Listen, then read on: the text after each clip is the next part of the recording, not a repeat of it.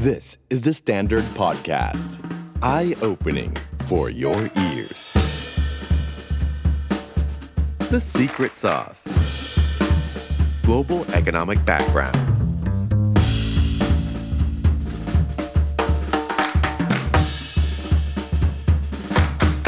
ภูมิหลังเศรษฐกิจโลก global economic background ตอนนี้ครับ เราจะพูดถึงประเทศหนึ่ง ซึ่งสำหรับผมแล้วเป็นประเทศที่มีเสน่ห์ที่สุดประเทศหนึ่ง รู้จักกันตั้งแต่เด็กๆ เพราะว่าอาหารเครื่องดื่มขนมของเขาเรื่องชื่อมาก พิซซ่า สปาเกตตีเอสเปรสโซพาสต้าหรืออะไรอีกหลากหลายเมนู แฟชั่นก็เรื่องชื่อมากๆ และมีบางคนบอกว่าจริงๆ แล้วคนอิตาเลียนครับ มีพฤติกรรมมีนิสัยหลายอย่าง คล้าย ๆ คนไทยเลย แค่หน้าตาไม่เหมือนคนไทยเท่านั้นเอง เอ๊ะมันเป็นอย่างนั้นจริงไหม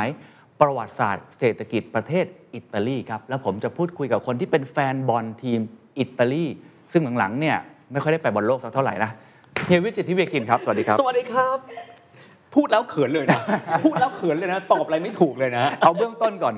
ผมรู้สึกว่าเฮียเนี่ยมีความเป็นคนอิตาเลียนสูงมาก แม้ว่าจะเคยทำงานบริษัทเยอรมันที่เราคุยกัน แต่ลักษณะสูตรของเฮียวิธีการพูด หรือว่าภาษาที่เฮียใช้หลายอย่างความเข้าใจหรือมือไม้อะไรอย่างนี้ มันมีความเป็นอิตาเลียน มุมมองของเฮียเนี่ยประเทศอิตาลีหรือคนอิตาเลียนเนี่ยเป็นยังไง เอิ่มเริ่มต้นมาแบบนี้แล้วกันนะครับเฮียเป็นคนที่ชอบดูบุคลิกคนเนาะ ครับ ว่าฮิวแมนแวร์คนเยอรมันเขาเป็นยังไง คนจีนเขาเป็นยังไง แล้วพอดีว่าได้คุยกับผู้บริหารระดับสูงของยุโรปสองคน ฮะ คนหนึ่งเป็นเยอรมันนะฮะ แล้วก็อีกคนหนึ่งเป็นคนฝรั่งเศส แล้วก็ถามเขาว่าคนไทยเป็นยังไงอ่ะคือเฮียชอบถามว่าคนแต่ละประประเทศเป็นยังไง และคนไทยจุดเด่นเราคืออะไร เราจะรู้จักตัวเราเองจากคิดกันเอง คุยกันเอง พอถามฝรั่งครับ เราจะได้คำตอบที่น่าสนใจมาก และหนึ่งในคำตอบแรกที่เขาตอบมาคือ คุณมีฝาแฝดคนหนึ่งที่อยู่ยุโรปเขาเหมือนคุณมากเลยอะ่ะใครว ะ อิตาเลียนไง ก็เลยน่างงก็เลยสนใจครับว่า แล้วคนอิตาเลียนเป็นยังไงเหรอโอเค มันก็มีเหมือนแบบดี ครับ แล้วก็เหมือนแบบไม่ดี สรุปคือมีความเหมือนกันจริงๆในมุม เหมือน มอง กันจ เนี่ย ริง ๆ ครับ ประโยคนี้ก็เคยถามกับคนอิตาเลียนอีกสองคนนะครับเอ่อคนหนึ่งก็ทำงานเป็นพวก NGO เป็นคนอิตาเลียนเขาก็บอกว่าเหมือนจริงนะ แต่พวกยูเนี่ยชอบทำตัวแบบไม่เป็นตามธรรมชาติของตัวเองยูชอบวางแผนเยอะ ๆ เหมือนคนเยอรมันยูชอบทำเปเปอร์เยอะๆเหมือนคนสวิสแต่ยูไม่ใช่ยูเหมือนพวก เรา แต่ยูไม่ยอมเดินหน้าชีวิตแบบที่เป็นแบบตัวยูเอง อืม คือแบบคนอิตาเลียนน่าสนใจ แล้วครั้งหลังสุดครับ ก็ได้คุยกับท่านทูตอิตาลีประจำประเทศไทย ฮะ ท่านทูตลอเรนโซการันตินะ ก็บอกว่าเหมือนกันไหม เหมือน กัน เราเป็นคนที่เอ่อมีอุปนิสัยทางการไล่เลียงมานะไม่ว่าจะเป็น มีอะไรบ้างมี เข อะไรบ้าง การชอบความสวยงาม ต้องบอกถ้าเกิดบอกว่าพูดถึงเรื่องซอฟต์พาวเวอร์เคสลองคิดดูแล้วกันว่าสิ่งที่หาเงินให้กับอิตาลีจำนวนมากมายอิโมชันอลแวลูทั้งนั้นนะฮะ อาหาร แฟชั่น รถ แฟชั่นไม่ถูกนะครับ กระเป๋าใบเป็นหมื่นเป็นแสน ใช่ กระเป๋าธรรมดานะฮะ เป็นหมื่นเป็นแสน value added จากมูลค่าเพิ่มเฟอร์นิเจอร์ราคาแพง อ่าจริง รถซึ่งราคาเป็นหลัก 10 10 ล้าน emotional value soft factor soft power เยอะมาก ๆ ทั้งทั้งที่แบรนด์เขาต้องบอกว่าไม่ได้มี heritage นะครับ ครับ แบรนด์ดัง ๆ ของอิตาลีหลาย ๆ แบรนด์ที่เราเห็นนะครับ จะพบว่ามีอายุบางทีไม่ถึงร้อยปี โอ้ เฟอร์รารี่ 1939 เพราะเขาเริ่มกระบวนการปฏิวัติอุตสาหกรรมช้ากว่าประเทศอื่น เดี๋ยวจะเล่าว่าทำไม ได้ครับ นะครับ ความพิถีพิถัน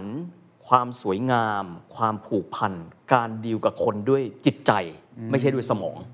เพราะฉะนั้นสิ่งนี้ชัดเจน และสิ่งที่ท่านทูตพูดเอาไว้น่าสนใจมากเลยครับ บอกว่า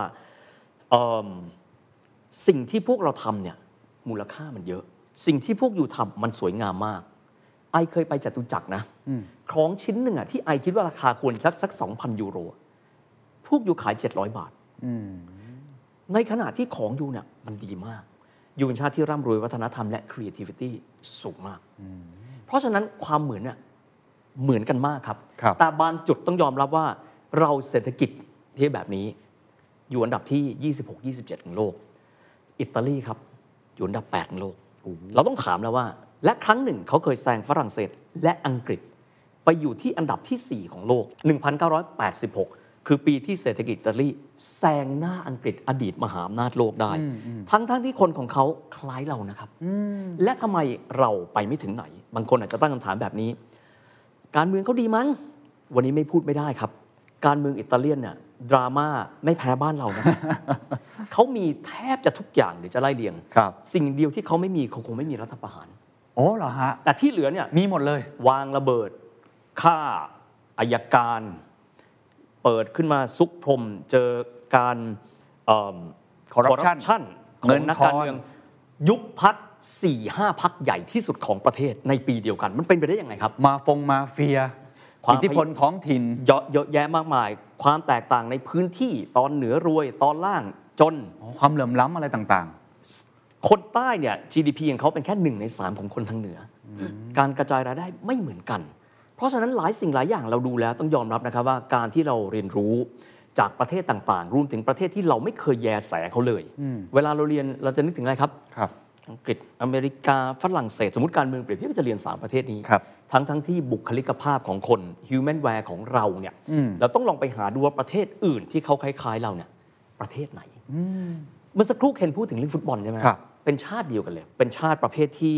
เราทำอะไรเนี่ย อิตาเลียนใช้คำว่า ultimo minuto นาทีสุด ท้าย อิตาลีนี่คือถ้าเกิดว่าไม่จูนจีนที่จะตกรอบ เขาก็จะไม่วิ่ง แล้วเวลาเขายิงประตู เขาก็ชอบยิงนาทีถ่าย ใช่ ๆแล้วเขาก็จะเป็นแชมป์โลกแบบงง คือถ้าใครดูบอลเนี่ย จะรู้บอลแบบเกาโชเซเรียเนี่ย ๆอืม น่าเบื่อมากเอาพูดตรงๆ ไม่เตะกันสักที อืม ยืนกันไปยืนกันมา แล้วก็เน้นแท็กติกเกมรับ เออ สกอร์ 0 0 1 0 0 0 0 มีอยู่แค่เนี้ยซึ่งในทีมชาติก็เล่นแบบนั้นคือบอลแท็กติกมาก มากๆครับ แล้วก็เหมือนกับคนไทยแบบนี้ครับ สมมุติว่าคนไทยได้รับมอบหมายว่าให้ทำงานให้เสร็จวันที่ 30ทำงานเมื่อไหร่ครับ ๆ 30 29 29 ครับ เพราะฉะนั้นเนี่ยลักษณะของการที่เราเริ่มต้นแบบชิวๆสบายๆ ไปตายเอาดาบหน้า มันคล้ายคลึงกัน อ๋อ คนอิตาเลียนก็เป็นอย่างนั้น เป็นแบบนั้นต้องบอกว่า แสดงว่าไม่ค่อยมีวินัยเหมือนกับคล้ายๆ คนไทยที่แบบว่าสบายๆหย่อนๆนิด ถ้าเกิดถ้าเกิดเราคุยกันแบบนี้ก็ด้านหนึ่ง ๆฮะ คนเยอรมันเขามองคนอิตาเลียนแบบนี้ อ๋อ ระหว่างที่พวกคุณทำงานไปด้วยเนี่ย พวกคุณแก้ไขปัญหาไป ด้วย แต่คุณเนี่ยไม่เคยรวมเข้ามาเป็นแผนการหรือเป็นกลยุทธ์ อืม และท้ายที่สุดยูก็แก้ปัญหาได้ แต่เมื่อไปถามอีกครั้งหนึ่งว่ายูแก้ได้ยังไง คนไทยจะตอบว่า I don't know ซึ่งลักษณะแบบเดียวกันครับ คือเขาเรียกว่า practical โอ้ ขอ นัก เล่า ปฏิบัติ นักปฏิบัตินิยม ขอเล่าให้ฟังนิดนะฮะก่อนที่เราจะเข้าเรื่อง ครับ พอดีเจอนักเตะของบริเซียดอร์ทมุนด์คนหนึ่ง ครับ อดีตชื่อว่าเยอร์กไฮนริชนะครับเยอร์กไฮนริชเนี่ยเคยเล่นให้ดอร์ทมุนด์แล้วหลังจากนั้นก็ย้ายไปอยู่ที่ฟิโอเรนติน่านะครับก็ทีมของฟลอเรนซ์นี่แหละครับ ครับ โค้ชของเขาตอนนั้นก็คือโจวานนิตราปัตโตนี โอ้ เขาบอกว่าเป็นวิธีการโค้ชที่แปลกมาก เยอรมันก็จะวางแผนว่าคนไหนเล่นตำแหน่งอะไร คนไหนควรที่จะต้องทำหน้าที่อะไรในแผนการแบบนี้ ครับ ในขณะที่ตราปัตโตนี่บอกว่าทุกคนเล่นบอลจ็อกกี้ก็ไม่ว่วนเลยจ็อกกี้ก็ไม่ว่วนเลยเล่นอย่างที่คุณต้องการ นี่ก็งง เล่นยังไง เพราะว่ามาจากดอร์ทมุนด์ซึ่ง อ่า เป็นทีมของเยอรมันที่แบบ เยอรมัน เน้นระบบมาก เน้นระบบมากคือระบบมาแล้วคนเข้าไปสวมระบบ อืม มาที่อิตาลีจ็อกกี้ก็ไม่ว่วนเลยททำตามนั้น แล้วผมจะเล่นยังไงอะเล่นตามที่ต้องการ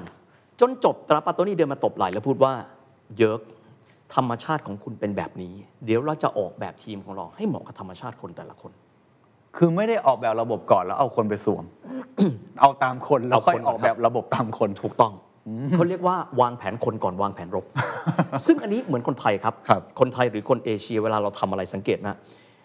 สามก๊กฝรั่งอ่านแล้วจะงง ก็คนทุกคนก็คือคุณเคนคุณวิทย์ คุณอะไรก็ตามแต่ ทุกคนเป็นหนึ่งคน แต่ของคนไทยหรือคนเอเชียไม่ใช่ คนคนนี้อุปนิสัยเขาเป็นยังไง อืมอ่านคนอ่านคน คนคนนี้ขี้โมโห คนคนนี้ยั่วยุง่าย แล้วค่อยวางแผน เห็นไหมลักษณะจะแตกต่างไป ส่วนอิตาเลียนก็จะลักษณะคล้ายๆเหล่านี้แหละครับ ครับ เพราะฉะนั้นก็จะมี พ ทั้ง มาพอยเห็นนะ ข้อดีข้อเสียต่างๆ แต่ว่าขอพี่วิวอีกเล็กน้อย อืม เรื่องเศรษฐกิจอิตาเลียน เพราะเมื่อกี้พูดเรื่องฮิวแมนแวร์ไปแล้ว พูดเรื่องการเมืองไปแล้ว เศรษฐกิจเขาพึ่งพิงกับอะไรคล้ายๆประเทศไทยไหมครับ หรือว่าจริงๆ แล้วระบบโครงสร้างอุตสาหกรรมเขาเป็นยังไง เอ่อเอาเบื้องต้นก่อนนะคครั รับ บ ประเทศเขาอุตสาหกรรมอาหารแข็งแกร่งมาก จริงๆคล้ายๆของเราเหมือนกันเนาะ ต้องบอกแบบนี้เลย ค บ รัวโลก เคน ครัวโลก ยิ่งใหญ่มากเคนลองคิดดูว่าไม่มีน้ำมันมะกอก ไม่มีพาสต้า ไม่มีนม ประเทศอื่นก็อยู่ไม่ได้ จริง อิตาลีก็เลยมีอุตสาหกรรมพวกนี้เป็นอุตสาหกรรมหลักๆ ของเขา หลักเลยใช่ไหมฮะ หลักหลักๆของเขาฟู้ดอาลิเมนต i ช n เนี่ยอุตสาหกรรมอาหารแข็งแกร่งมาก และถ้าเกิดว่าเราลองไปดูนะครับว่าอุตสาหกรรมถ้าเราไปดูจากเอ่อ market cap หรือมูลค่าของบริษัทที่ลิสต์ในตลาด ซึ่งมีทั้งหมด 1,800 บริษัทที่ตลาดหุ้นมิลาน จะพบว่าก็เป็นอุตสาหกรรมที่ไม่ได้หวือหวาเลยนะฮะ ครับ เช่นอะไรบ้าง การไฟฟ้าบ้านเขาเอเนล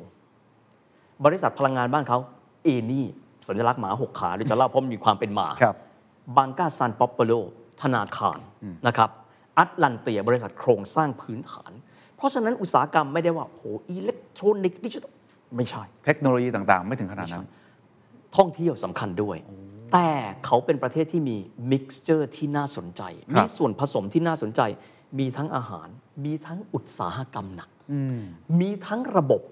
นะครับ เดี๋ยวจะเล่าว่าเป็นมิกซ์เจอร์ที่น่าสนใจ เดี๋ยวเราลองไปดูนะครับว่า จากครั้งหนึ่งที่เขาเริ่มต้นปฏิวัติอุตสาหกรรมช้ากว่าชาวบ้าน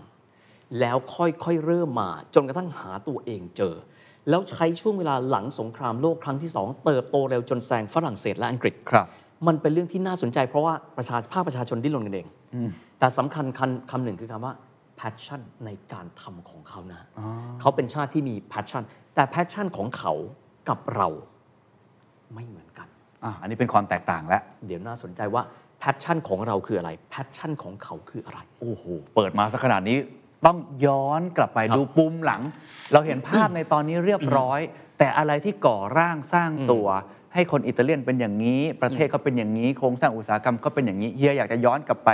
ช่วงตั้งแต่ก่อร่างสร้างประเทศเลย อืม ถูกไหมครับ เฮียไม่ขอกลับไปที่โรมนะ เพราะมันไกลไป ครับ แต่ว่าขอไปที่เรเนซองส์เรเนซองส์เนี่ยชัดเจนเลย 1452 ปีเกิดของเลโอนาร์โด ดาวินชี ช่วงนั้นเขามีวิทยาการครับ อ่า แต่ประเด็นคือเขามีวิทยาการจริง แต่ว่าประเทศเขาประเทศอิตาลียังไม่ได้เกิดนะฮะ ครับ ก็จะเป็นรัฐเล็กๆ เช่น รัฐเจนัวนะครับเอ่อรัฐมิลาน คือลอมบาร์เดีย รัฐตอสคานาเวเนเซีย นาโปลี ซิซิลี ก็จะแยกกันแบบนั้น จูบจนกระทั่งที่สุดครับ นโปเลียน ก็เดินทางและกรีธาทัพกวาดทั่วยุโรปไป ครับ ตั้งน้องชายตัวเองเนี่ยเป็นกษัตริย์แห่งนาโปลี หลังจากนั้นครับ ก็เลยเกิดกระแสของประเทศที่มิได้รวมกันเป็นหนึ่ง และเป็นแค่นครรัฐ เช่นเยอรมันที่เราเคยเล่าไปแล้ว ครับ เป็นนครรัฐเล็ก ๆ หันหน้ามามองกัน ถ้าเกิดว่าประเทศเราเล็กวันหนึ่ง เกิดมีอสุรกายอย่างนโปเลียนขึ้นมา พวกเราตายหมด อย่ากันนั้นเลยหลังสิ้นสุดสงครามนโปเลียน รัฐต่างๆ พยายามมองว่าเราต้องรวมกันเป็นหนึ่ง ครับ ก็เลยเกิดสงครามนะครับในแต่ละพื้นที่อย่างเช่นเยอรมันนี่ชัดเจนเลยนะครับ ที่สุดแล้วบิสมาร์กในราชวงศ์โฮเคนซอลเลนอันนั้นเขารวมเป็นหนึ่ง ครับ 1871 ส่วนอิตาลีครับกระบวนการในการรวมชาติก็เรียกว่าลูนิตาดิตาเลียการรวมเป็นหนึ่งของอิตาลีหรือว่า ริสออร์จิเมนโตชื่อนี้นะฮะ เริ่มต้นหลังสงครามนโปเลียน แล้วก็รวมชาติเป็นชาติเดียวกันนะครับการรวมชาติเป็นชาติเดียวของเขาเนี่ยต้องบอกแบบนี้ครับว่าเป็นการคร่อมช่วงเวลาที่สำคัญของเศรษฐกิจโลก ครับ นั่นคือคร่อมช่วงเวลาปี 1820 1840 ช่วงนั้นคือการปฏิวัติอุตสาหกรรม ครั้งแรกเลย ถูกต้อง อังกฤษไปละ ครับ เพราะอะไรครับ อังกฤษชนะสงครามนโปเลียน อังกฤษมีทรัพยากร อังกฤษเริ่มต้นใช้เทคโนโลยีได้ ครับ อิตาลีมีวิทยาการไหม มีครับ แต่ประเทศยังรบกันอยู่ และคำว่ารบเนี่ยมันไม่ใช่แค่ว่ารบคนพูดภาษาอิตาเลียนกันเองนะฮะ รบนี่คือรบกับศัตรูมหาอำนาจตอนเหนือของเขา นั่นก็คือออสเตรียฮังการี ต่างคนก็ต่างสู้กันไปจนกระทั่งที่สุดเล่าโดยย่อเลยนะครับ การิบัลดีก็เป็นหนึ่งในแม่ทัพของเขาเนี่ยสามารถที่จะรวมอิตาลีกันได้ แล้วก็เลยกลายเป็นเรนโยดิตาเลียก็คือราชอาณาจักรอิตาลี ภายใต้ราชวงศ์ที่มีชื่อว่าซาวอย ในปี 1861 มีเมืองหลวงอยู่ที่ตอนเหนือครับ ก็คือเมืองโตริโน ก็คือเป็นเมืองของทีมโตริโนยูเวนตุสนี่แหละครับ ครับ ก็คือแคว้นปีเอมอนเต้ปีเอมอนเต้แปลว่าตีนเขาก็คือตีนเขาแอลป์ส อ๋อแต่ตอนแรกเป็นเมืองหลวงอยู่ด้านบน ตอน ก็ เหนื คือ อ เมืองหลวงอยู่ด้านบนก็คือรวมประเทศกันมา แต่ประเทศเป็นรูปรองเท้าบู๊อย่างที่เราเห็นหรือยังฮะ ถูกต้อง เป็นแล้ว โอ้โหอันนี้ถามได้ดีมากก็คือการรวมเนี่ยครับเขารวมมาเสร็จปั๊บเขามองแบบนี้ เราจะรวมไปถึงไหน เพราะตอนรวมถูกไหมฮะ เราต้องดูว่าจะรวมอะไรบ้างคำว่ารัฐชาติ nation state เกิดมาจากการที่ว่ารวมคนที่มีวัฒนธรรมคล้ายคลึงกัน พูดภาษาใกล้เคียงกัน คือยุคนั้นยังไม่มีภาษาอิตาเลียนนะต้องบอกกันนะฮะ อ๋อ ต่างคนเช่นไปที่เอ่อเวนิสก็พูดภาษาเวเนเซีย ไปที่แต่ละพื้นที่ก็พูดภาษาคล้ายคลึงกัน ครับ แต่ไม่เหมือนกันนะครับ การรวมชาติเป็น 1 1861 เมืองหลวงที่โตริโน จากนั้นย้ายมาที่ฟิเรนเซ่คือฟลอเรนซ์ ครับ จากนั้น 1871 ย้ายมาที่กรุงโรม แล้วก็เป็นอิตาลีอย่างที่เราเห็นเป็นรูปรองเท้าบูทด้านบนก็ติดเทือกเขาแอลป์สด้านล่างก็เป็นคาบสมุทรอิตาลีนะครับเอ่ออยู่ที่ทะเลเมดิเตอร์เรเนียน ซึ่งเวลานั้นครับ รวมกันเอ่อเป็นที่เรียบร้อยแล้วเนี่ยหนึ่งในพันธกิจสำคัญมากคือ เราพูดกันไม่รู้เรื่องว่ะ เพราะภาษาคล้ายกันแต่ไม่เหมือนกัน ครับ อยากกันนั้นเลยประดิษฐ์ภาษาใหม่ไหมก็เลยเป็นภาษาที่มีชื่อภาษาอิตาเลียนขึ้นมา ชื่อประเทศก็มาตอนนั้น แต่ก่อนไม่ได้มีชื่ออิตาลีนะครับ อ๋อเหรอฮะ ชื่ออิตาลีเนี่ยก็คือมาจากภาษาละตินว่าอิตาเลีย แป แปลว่าอะไรฮะ คือเป็นชื่อที่ชาวโรมันตั้งให้กับคาบสมุทรแห่งนั้น อ๋อ เหมือนที่เวลาที่เขาเดินทางไปที่เยอรมันเขาจะเรียกว่าเยอรมเนีย เวลาที่เขาเดินไปที่เกาะอังกฤษเขาเรียกว่าบริตาเนีย อ๋อ แล้วเขาก็ตั้งชื่อแล้วอย่างสมมติเขาเขาเขาไปที่เวียนนาเขาก็ตั้งชื่อให้วินโดโบนา อ๋อมันเป็นตามพื้นที่ มันเป็นคือคือเป็นชื่อเฉพาะที่เขาให้มา โอเค เช่น ที่นี่เราชื่อนี้นะคาบสมุทรนี้เรียกว่าอิตาเลีย ก็เลยตั้งชื่อประเทศว่าอิตาลี อืม แล้วก็มีภาษาคือภาษาอิตาเลียน ซึ่งตอนนั้นเขาก็ได้เริ่มต้นสร้างภาษาอิตาเลียนเพื่อที่จะเป็นเอกภาพ ครับ ก็แน่นอนว่าไม่ได้แตกต่างไปจากภาษาที่เขาพูดเยอะนะฮะ ใช้ภาษาฟลอเรนซ์เป็นพื้นฐานก่อน เพื่อที่ให้คนอิตาเลียนเนี่ยเข้าระบบการศึกษามา พิมพ์ตำรามามีภาษาที่เป็นเอกลักษณ์ ครับ แบบเดียวกัน ก็เริ่มต้นอาจจะมีคนที่พูดภาษานั้นน่ะจำนวนน้อยก็คือคนที่ฟลอเรนซ์จากนั้นก็ทั่วประเทศก็พูดภาษาเดียวกันภายในเวลาอันสั้น ภายในกระบวนการการรวมชาติของอิตาลี ซึ่งเสร็จในปี 1871 ครับ อืมนั่นเป็นช่วงก่อร่างสร้างตัวสร้างชาติ สร้าง รัฐ ชาติ ขึ้นมา ชาติชาติรวมตัวกันมา แต่ตอนนั้นระบบการปกครองหรือว่าเรื่องของเศรษฐกิจเรื่องของการทำมาหากินตอนนั้นเป็นยังไงฮะแล้วมันมีจุดเปลี่ยนอะไร จุดนั้นนะครับ อย่างที่ได้เรียนไปว่าจุดเปลี่ยนของเศรษฐกิจยุโรปนะครับในระลอกหลังจากที่เรเนซองส์แล้วเนี่ยต้องยอมรับว่าอังกฤษครับ เพราะว่าเขามีทรัพยากรเยอะถูกไหมฮะแล้วก็เกิดกระบวนการในการใช้เทคโนโลยี แทนกำลังมนุษย์ในการจัดการกับทรัพยากรธรรมชาติครับ นั่นก็คือการปฏิวัติอุตสาหกรรม ซึ่ง ครับ ก็เริ่มต้นเนี่ยในปี 1820 บางคนบอกเป็นทางการ ครับ 1840 ซึ่งในช่วงนั้นนครรัฐอิตาลียังรบกันอยู่ อ๋อ ถูกไหมฮะ ของที่อื่นนี่เป็นเครื่องจักรไอ้น้ำ ขอ อะ ง ไร ข กั อน ง หม ป ด ระเท ละ ศอื่นที่เขาร่วมกันแล้วครับ อย่างเช่นกรณีของอ่าฝรั่งเศสค่อยๆเริ่มละนะฮะเยอรมันรวมชาติกันอยู่แต่เขาเป็นชาติที่มีอุตสาหกรรมอย่างหนึ่งที่อิตาลีไม่มีอุตสาหกรรมเหล็กถูกไหมฮะเขามีเหล็กเขามีเหมืองถ่านหินอิตาลีไม่มี โอเค เพราะฉะนั้นกระบวนการก็เลยช้ามานิดหนึ่งแต่ไม่ได้หมายความว่าไม่เกิดนะครับ เพราะบ้านเขาเนี่ยอุตสาหกรรมเดิมก่อน ฮะ อุตสาหกรรมอาหารอันนี้เป็นเอกเลยนะครับแล้วก็หลังจากนั้นพอเริ่มต้นรวมชาติปั๊บประเทศเริ่มมีความสงบสุขละก็เลยเริ่มต้นแบรนด์แบรนด์ของเขามีอะไรบ้างครับ เอาอุตสาหกรรมอาหารอันนี้เยอะแยะมากมายนะครับ อย่างเช่นอุลิเวติน้ำมันมะกอกดาเชโก สปาเกตตี้ก็จะมีลักษณะแบบนั้น แต่แน่นอนว่าประเทศอื่นเขาไปกันแล้วอะ ครับ อิตาลีนี่ยังไม่ได้ไปไหน ซึ่งสาเหตุหลักๆมาจากการรบกันเองอยู่ การรบกันเอง หรือมี ยู่ เรื่องอื่นๆไหมครับ ตอนนั้นผมจำได้ที่เราคุยกันเรื่องเรเนซองเนาะ อืมอืมอืม ที่บอกว่าเป็นซิลิคอนวั l เลย์แห่งแรกของโลกอะไรอะหรือบริษัท IPO ของพวกดัชเอง อืม อะไรเนี่ย ตอนนั้นผมจำได้ว่าเฮียบอกประมาณว่า อิตาลีเนี่ยมันมีทรัพยากรอุดมสมบูรณ์มากทำให้เขาไม่ได้มีความคิดที่จะมีความพรายที่จะไป อ่า บุก เพราะเราไม่ค่อยได้ยินนะ อืมอืม กับการออกเรือไปของคนอิตาเลียน แล้วก็ไปล่าอาณานิคมอะไรแบบนั้นน่ะอันนี้ผมไม่แน่ใจว่ามันเกี่ยวข้องไหมกับทำให้ภายในของเขาเองไม่ได้มีการปฏิวัติอุตสาหกรรมพร้อม ๆ กับเพื่อนๆ ข้อแรกนะครับ ติดสงคราม อันนั้นชัดเจนที่สุด ข้อ 2 ครับ การที่เขาไม่มีเหมืองถ่านหิน และเขาไม่มีเหมืองเหล็ก อุตสาหกรรมเกิดได้ช้าอยู่แล้วนะครับเพราะฉะนั้นการเริ่มต้นค่อนข้างช้า แต่ไม่ได้หมายความว่าจะไม่เกิดขึ้นนะครับตอนนั้นก็ได้เริ่มต้นขึ้นมาเอาแบรนด์หลัก ๆ ที่เกิดขึ้นมา 1883 ครับ ก็จะเป็นพวกแบรนด์ช่างละบูลการี อ๋อโหเกิดนานมากนะ 1883 พวกเนี้ยอาจจะเริ่มต้นได้เป็นช็อปเล็ก ๆ นะฮะ ครับ เครื่องเพชรใช่ไหมบุลการี ครับ 1899 Fiat FIAT Fabrica Italiana Automobile di Torino เริ่มต้นเพราะอะไรครับ โอ้ อเมริกาเขาเริ่มต้นมีรถละ ครับ เยอรมันเขามีรถละ อย่ากันนั้นเลยโจวานี่อันเยลลี่เป็นต้นตระกูลของเฟียสนะฮะ เรามาทำไหมทำโรงงานอ่ะทำโรงงานอุตสาหกรรมเริ่มต้นมาละ แต่มีความรู้เรื่องอุตสาหกรรมพอสมควรแล้ว มีความรู้เรื่องอุตสาหกรรมพอสมควรครับ เพราะยังไงก็ตาม ต้องยอมรับเทคโนโลยีอิตาลีเนี่ยตั้งแต่เลโอนาร์โด ดาวินชีเขามีนะครับ อ๋อ แต่ประเทศยังไม่ตกผลึกเพียงพอยังไม่มีความจำเป็นว่าเราต้องทำอะไรนะฮะ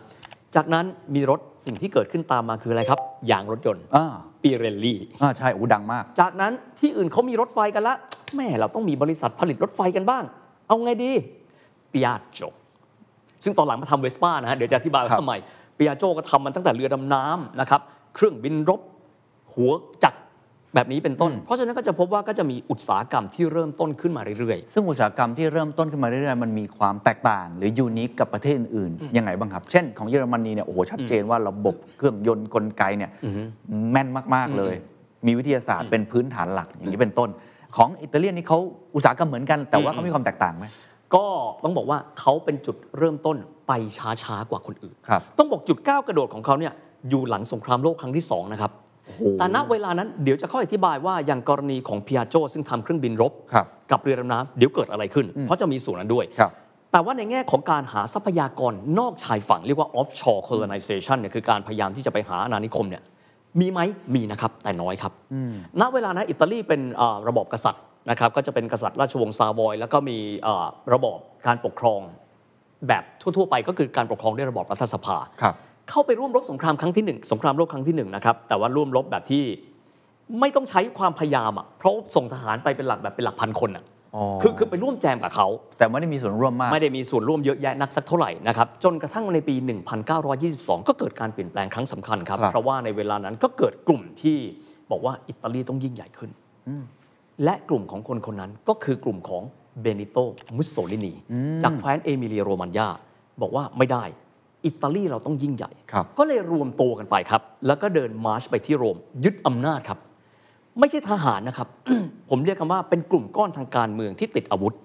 งั้นต้องอธิบายทุกท่านนิดหนึ่งว่ามุสโสลินีคือใคร มุสโสลินีจริงๆก็คือเป็นประชาชนทั่วไปคนหนึ่งแหละครับ ซึ่งเกิดอยู่ในยุคเวลาอ่าช่วงก่อนสงครามโลกครั้งที่หนึ่ง ครับ แล้วเขาก็มีความรู้สึกว่าช่วงนั้นน่ะต้องยอมรับว่าหันไปด้านไหน ทุกคนเป็นมหาอำนาจไปเลยออสเตรียฮังการีก็เป็นมหาอำนาจถูกไหมฮะอังกฤษฝรั่งเศสไม่ต้องพูดถึง เยอรมันเริ่มต้นแข็งแกร่งแล้วแล้วอิตาลีบ้านเราอะแล้วก็ปกครองไปเรื่อยๆไม่ไหวละนอกเหนือไปจากนี้ขอเล่าก่อนมุสโสลินีนิดนะฮะในช่วงที่เศรษฐกิจอิตาลียังค่อนข้างที่จะไม่มีอะไร ครับ มีคนอิตาเลียนทางภาคใต้จำนวนมากครับ บอกว่าย้ายประเทศไหม อ๋อ อ๋อ มีกระแสนี้เหมือนกัน โอ้โหอันนี้ไม่ไม่ไม่ใช่แฟชั่นใหม่ นะครับ มันเป็นมันเป็นเรื่องที่เกิดขึ้นมานานแล้ว เหตุผลตอนนั้นที่เขาอยากย้ายประเทศเพราะอะไร ไปหาชีวิตที่ดีกว่า โดยเฉพาะอย่างยิ่งเลยนะครับอ่าคนที่อยู่ทางภาคใต้ เออทำไมอะ อุตสาหกรรมตอนบนครับเคน เริ่มต้นจ้างงานใหม่ละ ถูกไหม อ่ามี มีบริษัทเฟียสมีเพียโจ มีเปเรลลี่ มีท่าเรือจากเจนัว นอกจากนี้ยังมีบริษัทเอดิสันจากอเมริกามาทำโรงปั่นไฟ อ๋อ ไฟฟ้าไม่มีถ่านหินเอามาจากอะไรรู้ไหมครับทำเขื่อน อ๋อ เพราะอุตสาหกรรมอิตาลีตอนเหนือค่อนข้างโตแล้วเขาเรียกว่าสามเหลี่ยมเศรษฐกิจใหญ่ก็คือมิลาน เจนัว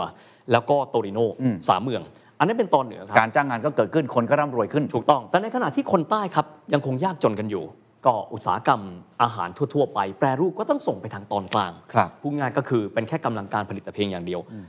คนจำนวนมากก็เลยไม่ไหวละ ก็เลยเหมือนกับคนไอริชหรือว่าคนสกอตติชย้ายประเทศครับ ครับ และประเทศที่เขาไปก็คือ สหรัฐอเมริกา ถูกต้องครับ จะพบว่าในช่วงนั้นคนอิตาเลียนมีประมาณสัก 30 กว่าล้านคน ไปอยู่อเมริกาหลายล้านคน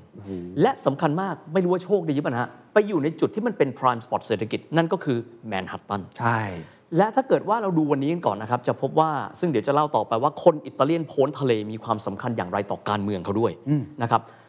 ไปอยู่ที่โน่นนะครับแล้วจะพบว่าบุคคลสำคัญสำคัญของอิตาลีที่มีเลือดอิตาเลียนนะนะแล้วนามสกุลยังเป็นอิตาลีอยู่นะอยู่ในสหรัฐอเมริกาเยอะมาก ครับ ลิสต์ออกมาหลายร้อยชื่อ ถ้าเป็นการเมืองนะครับ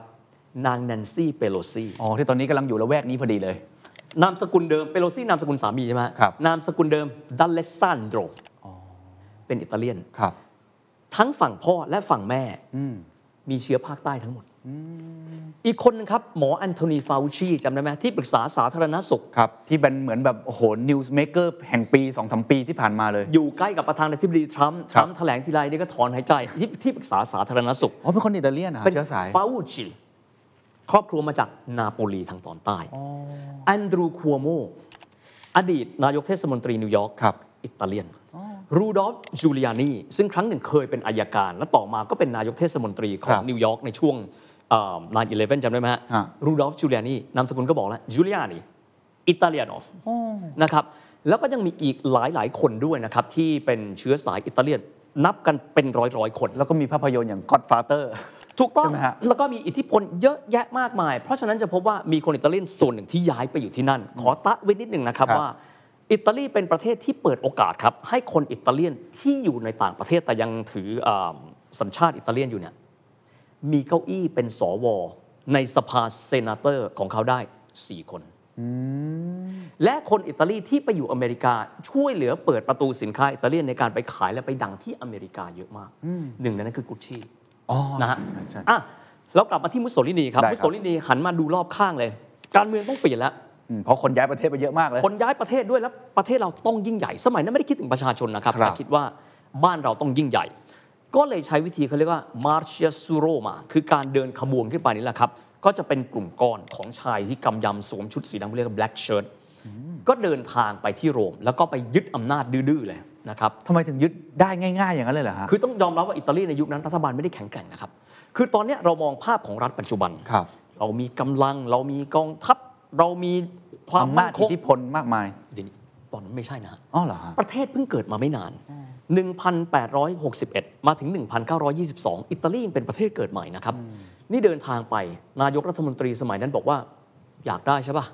ไปหากษัตริย์วิตตอริโอเอมานูเอลเลที่ 3 พระองค์ก็กก็ลองเปลี่ยนไหมล่ะ ก็เข้ามานะฮะแล้วก็ณเวลานั้นมีอดีตนายกรัฐมนตรีชื่อโจวานนี่จิโอลิตี้ ซึ่งเคยนะครับให้ตำแหน่งทางการเมืองกับมุสโสลินี ก็เป็นประชาชนคนหนึ่งที่มีกลุ่มก้อนขึ้นมา มุสโสลินีก็เลยเข้าไปกลายเป็นเผด็จการ ครับ สถาปนาตัวเองเป็นอินดูเช่แปลว่าผู้นำเป็นเสร็จเด็ดขาด ขึ้นไปครับ ช่วงของมุสโสลินีไม่ได้เล่าเยอะ แต่จะบอกว่าในช่วงนั้นมุสโสลินีมีความพยายามที่จะบอกว่าอิตาลีต้องเป็นประเทศยิ่งใหญ่ อ๋อเริ่มมีความภาคภูมิใจ ทะเยอทะยานละ ทะเยอทะยานมาก เราต้องสร้างสิ่งที่เขาเรียกว่าอิมเปโรโรมาโนก็คือจักรวรรดิโรมันที่สองนะครับ อยากยิ่งใหญ่ใช่ไหมครับ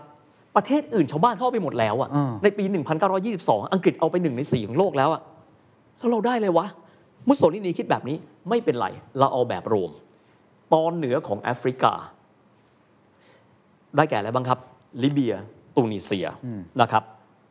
ลิเบียนี่เดี๋ยวจะมีความสำคัญ ต่อมาครับอาบิสซิเนีย คือการรวมตัวกันของโซมาเลียกับจิบูตี ท่านท่านผู้ฟังฟังแล้วเกาหัว จะเอาไปทำไมประเทศพวกนี้ เออ มันฟังแล้วถ้าไปดูแผนที่นะฮะ ทุกคนมองแล้วหัวเราะ แต่เชื่อไหมครับว่านั่นคือจุดยุทธศาสตร์ในโลกปัจจุบันครับลิเบียมีอะไรครับ น้ำมันมหาศาล ตอนที่มุสโสลินีไปมุสโสลินียังไม่รู้นะครับว่า การไปลิเบียเนี่ยคือแจ็คพอตมากเพราะเจอน้ำมันมาก ในขณะที่จีบูตีกับโซมาเลียที่เขาเรียกกันว่าอาบิสซิเนีย ถ้าเราไปดูแผนที่จะพบว่า 2 ประเทศนี้อยู่ในกลุ่มประเทศนอร์ทแอฟริกาแอฟริกาเป็นหัวแรกใช่ไหมฮะ ครับ ถ้าเราดูในยุคปัจจุบันจะพบว่าจุดนอร์แรดคือจุดที่มีความสำคัญเป็นอย่างยิ่ง เพราะเรือที่จะเดินทางไปที่มหาสมุทรอินเดียต้องผ่านนอร์แรดและปัจจุบันครับจีบูตีอดีตอาณานิคมของอิตาลี กลายเป็นประเทศที่มีประเทศมหาอำนาจเข้าไปตั้งฐานทัพสหรัฐอเมริกา จีน คือเป็น strategic location เลย ถูกต้องณเวลานั้นต้องบอกว่าถึงมุสโสลินีจะดูเพี้ยนๆนะฮะ ต้องบอกแบบนี้นะ แต่วางแผนไปแล้วว่าจีบูตีสำคัญมาก โซมาเลียอยู่ที่นอร์แรดข้ามไปถ้าใครกระโดดข้ามได้ ไปเจอซาอุดีอาระเบีย เพราะนั่นเป็นพื้นที่ยุทธศาสตร์มาก ครับ นะครับ โอเค การขยายเป็นที่เรียบร้อยอิตาลีก็เดินหน้าไปด้วย แล้วก็ด้วยความที่มุสโสลินีเองอยากจะยิ่งใหญ่อ่าฮะแล้วมุสโสลินีก็บอกนะครับว่าถ้าเทียบเขากับฮิตเลอร์เขาอยู่ในยุคเดียวกันถูกไหมฮะ ใช่ครับ เขาเป็นพันธมิตรกันฮิตเลอร์นี่ทำตามมุสโสลินีนะครับ แล้วฮะ ไม่ใช่ว่ามุสโสลินีตามฮิตเลอร์ อ่ะจริงเหรอฮะ ฮิตเลอร์เนี่ยบอกว่าที่เอ่อมุสโสลินีครองอำนาจในอิตาลีได้เนี่ยเพราะว่ามีการเดินเท้าเนี่ยไปยึดอำนาจที่โรม เขาทำเหมือนกันคือมิวนิกพุชลักษณะคล้ายกันเลย อยู่ที่มิวนิกแต่ว่าคนหนึ่งได้อำนาจอีกคนหนึ่งติดคุกนะครับแล้วก็อีกหลายหลายๆอย่างเช่น มุสโสลินีจะใช้เครื่องแบบเสื้อสีสงครามสีเสื้อนะฮะมีตอนโน้นนะฮะใส่เสื้อสีดำฮิตเลอร์บอกว่าฮิตเลอร์เป็นคนชอบสีน้ำตาล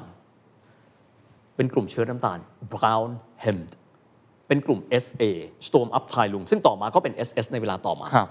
เป็นแรงบันดาลใจมาก โอ้โห เรียกได้ว่าทรงอิทธิพลกับฮิตเลอร์เลยผู้ชายค ส่ง น อิท นี้ ธิพลมาแล้วก็วิธีการของเขานะ อยากให้ไปดูฟิล์มเก่าๆ โอ้โห วิธีการปราศัยนี่ต้องบอกว่า นักการเมืองยุคปัจจุบันอายนะฮะ เหรอฮะ ถอดเสื้อ โอ้โห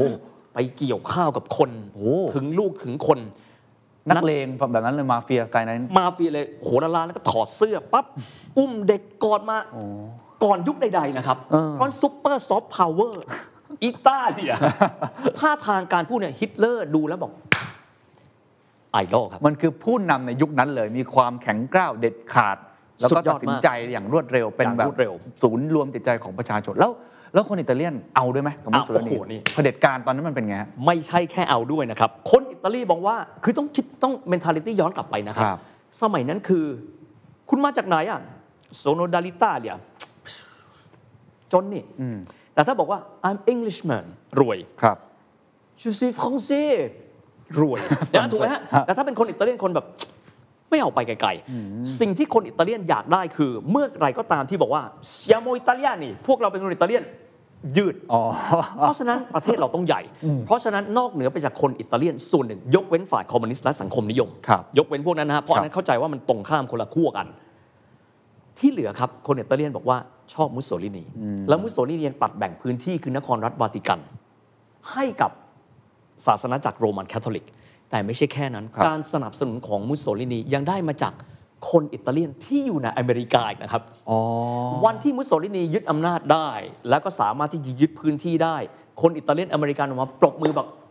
เซียโมกรานดีพวกเรายิ่งใหญ่มาก คือชอบแนวคิดนี้ ชอบแนวคิดเพราะว่าอ่าเราลองมองมองย้อนกลับ ครับ ไป สิ่งที่คนต้องการคือถือพาสปอร์ตมาหนึ่งใบ powerful passport of the world ยืนมาปั๊บ คนนี้พูดสำเนียงอังกฤษ อืม โอ้โห คนนี้เจ้าโลก ครับ พูดสำเนียงอเมริกัน คนนี้เขารวย แต่พูดมา เรามาจากนาโปูลีมันไม่มันมันไม่มีความภาคภู คื มิ อ ใจ เขาชอบคนที่ทำให้ตัวเราเองมัน powerful มากขึ้น ถูกต้อง แล้วยิ่งมีการทำนุบำรุงศาสนาจักรด้วยได้คะแนนอีกใน โอ้ ตอน โห นั้น เพราะว่าอิตาลีเป็นประเทศแคทอลิกที่ยิ่งใหญ่มากนะ ค ค รั รับ บ แต่ว่าส่วนหนึ่งนะครับ ถ้าเรามองดูเอ่อในเวลานั้นต้องบอกว่าฮิตเลอร์เองเนี่ยมีความปลื้มในตัวมุสโสลินีเยอะพอสมควร และเชื่อว่ามุสโสลินีจะเป็นเพื่อนร่วมรบที่ดีครับ เพราะว่าอิตาลีในเวลานั้นน่ะมีอุตสาหกรรมหนักที่เริ่มต้นตั้งตัวได้แล้วครับ ครับ เช่น ที่เมื่อสักครู่พูดถึงปิอาโจซึ่งตอนหลังไปผันตัวไปขายเวสป้าเนี่ยนะฮะ ค่ะ ปิอาโจเนี่ยมีเครื่องบิน มีเรือดำน้ำนะครับ สร้างเรือรบได้ รถไฟได้ ตื่นเต้นมากขอมาเยือนที่โรม จะมาดูความยิ่งใหญ่ของพี่หน่อย ว่าพี่เป็นยังไงบ้าง นี่ฮิตเลอร์มาดูงานเลย ฮิตเลอร์มาดูงาน อันนี้สิ่งที่น่าสนใจมากครับ ฮิตเลอร์อยากดูว่ามีทหารเท่าไหร่ คุณมีเครื่องบินเท่าไหร่ ปรากฏว่าสิ่งที่มุสโสลินีทำครับ คือให้ทหารที่มีอยู่เท่านั้นน่ะเดินวนรอบโคลิเซียมไปเรื่อยๆ ซึ่งเขาไม่ทำกัน ปกติหนึ่งกองพลผ่านไปปั๊บก็คือจบ ที่ผ่านมาคือกองพลใหม่ถูกไหมฮะ ครับ ปรากฏว่ามาปั๊บโอ้โหฮิตเลอร์ตื่นเต้นมากกำลังพลเยอะมากต้องเป็น เครื่องบินครับ บินปั๊บลัดน่านฟ้าโรมฟู้บินกลับไป ไม่ได้พูดเล่นนะครับ เพราะว่าสิ่งนี้เนี่ยพอฮิตเลอร์ได้รวมตัวกันเป็นที่เรียบร้อยแล้วเนี่ยกลายเป็นฝ่ายอักษะนะครับ และเดินหน้าประกาศสงครามโลกครั้งที่ 2 ฮิตเลอร์ได้ได้รู้ว่าสิ่งที่อิตาลีมีอ่ะมันเป็นแค่คอสเมติก ในเชิงสงครามนะฮะ เช่น เครื่องบินของเขาครับ ที่เมื่อสักครู่เคนถามว่าอุตสาหกรรมเขาเป็นยังไงบ้าง เครื่องบินของอิตาลีเนี่ยเจอปัญหาเลยรู้ไหมครับ ระหว่างสงครามโลกครั้งที่สองเรดาร์ไม่แม่นยำครับ แม่งยิงกันเอง โอ้โห เวลาที่ทิ้งระเบิดทิ้งผิดไปโดนเรือของฝ่ายตัวเอง เพราะว่าอุตสาหกรรมตอนนั้นยังไม่เติบโตสักเท่าไหร่ ไม่แข็งแรง ไม่แข็งนะคือมีครับ แต่ว่าเป็นเหมือนของกอบณเวลานั้นแต่วันนี้ไม่ใช่นะฮะต้องบอกอย่างนี้นะว่า อ่าฮะ วันนี้เขาเปลี่ยนคนเรื่องไปเลย แต่ในยุคนั้นอ่ะอุตสาหกรรมเติบโตพอใช้ได้เฟียสค่อนข้างจะเติบโต แต่ต้องยอมรับว่าการเติบโตของอิตาลีในเวลา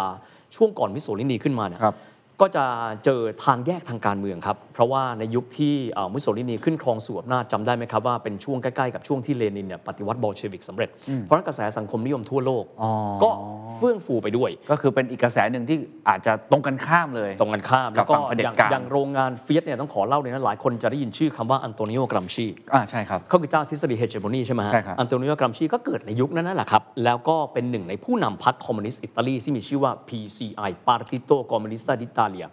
แล้วก็เป็นคนที่พาพวกเนี่ยแล้วก็ไปปิดล้อมโรงงานของเฟียสปีนั้น 1919-1922 เขาเรียกว่า Biennio Rosso ปีสีแดง คือความพยายามของคนใต้ที่ขึ้นไปทางเหนือรวมถึงคนเหนือบางส่วน ต่อต้านอำนาจในทุน อ๋อ เพราะฉะนั้นอุตสาหกรรมของเขาช่วงนั้นก็เป็นอุตสาหกรรมบนทางแยกทางการเมือง ก็คือมีการต่อรองซึ่งกันและการต่อสู้ซึ่งกันและกัน ต้องครับ ระหว่างคอมมิวนิสต์ อืม กับเผด็จการหรืออำนาจนิยม เพราะอำนาจนิยมก็จะไปอยู่กับกลุ่มในทุน โอเคเข้าใจก็แสดงว่าข้างในก็มีการแตกหักกันระดับหนึ่ง ก็ทำให้ตัวอุตสาหกรรมเองการพัฒนาเองเนี่ยเป็นส่วนหนึ่งทำให้อาจจะไม่ได้แบบ ไป โอ้ ไม่ โห ไกล เป็นนวัตกรรมที่ล้ำสมัยมากอ่ะ ไปไปไปไม่ไกลแล้วก็แต่ว่าในช่วงนี้ต้องยอมรับนะครับ คนอิตาเลียนเองนะครับ ก็ยังคงทำมาหากินเขาต่อไป ก็จะมีอุตสาหกรรมต่างๆนะครับ ผมยกตัวอย่างในหนึ่งคน ซึ่งเดี๋ยวจะเล่าในรายละเอียด แบรนด์ของเขา 100 ปีไปเมื่อปีที่แล้ว นั่นก็คือ Guccio Gucci ครับ ก็เริ่มต้นแบรนด์ของเขาเนี่ยในช่วงเวลานั้น ซึ่งก่อนหน้านั้นเขาไปทำงานเป็นคนกดลิฟต์ที่ลอนดอนมาก่อน หลังจากนั้นก็มาเปิดช็อปเล็ก ๆ ร้านทำเครื่องหนัง ครับ นะครับที่อิตาลีแบรนด์บางแบรนด์ก็จะเกิดขึ้นในช่วงนั้นนะครับอย่างดูง่ายๆครับเฟอร์รารี่1939 นั่นช่วงใกล้สงครามนะครับ แต่คนอิตาเลียนคือชิ ล ไม่ไม่ไม่เหมือนสงครามของเยอรมัน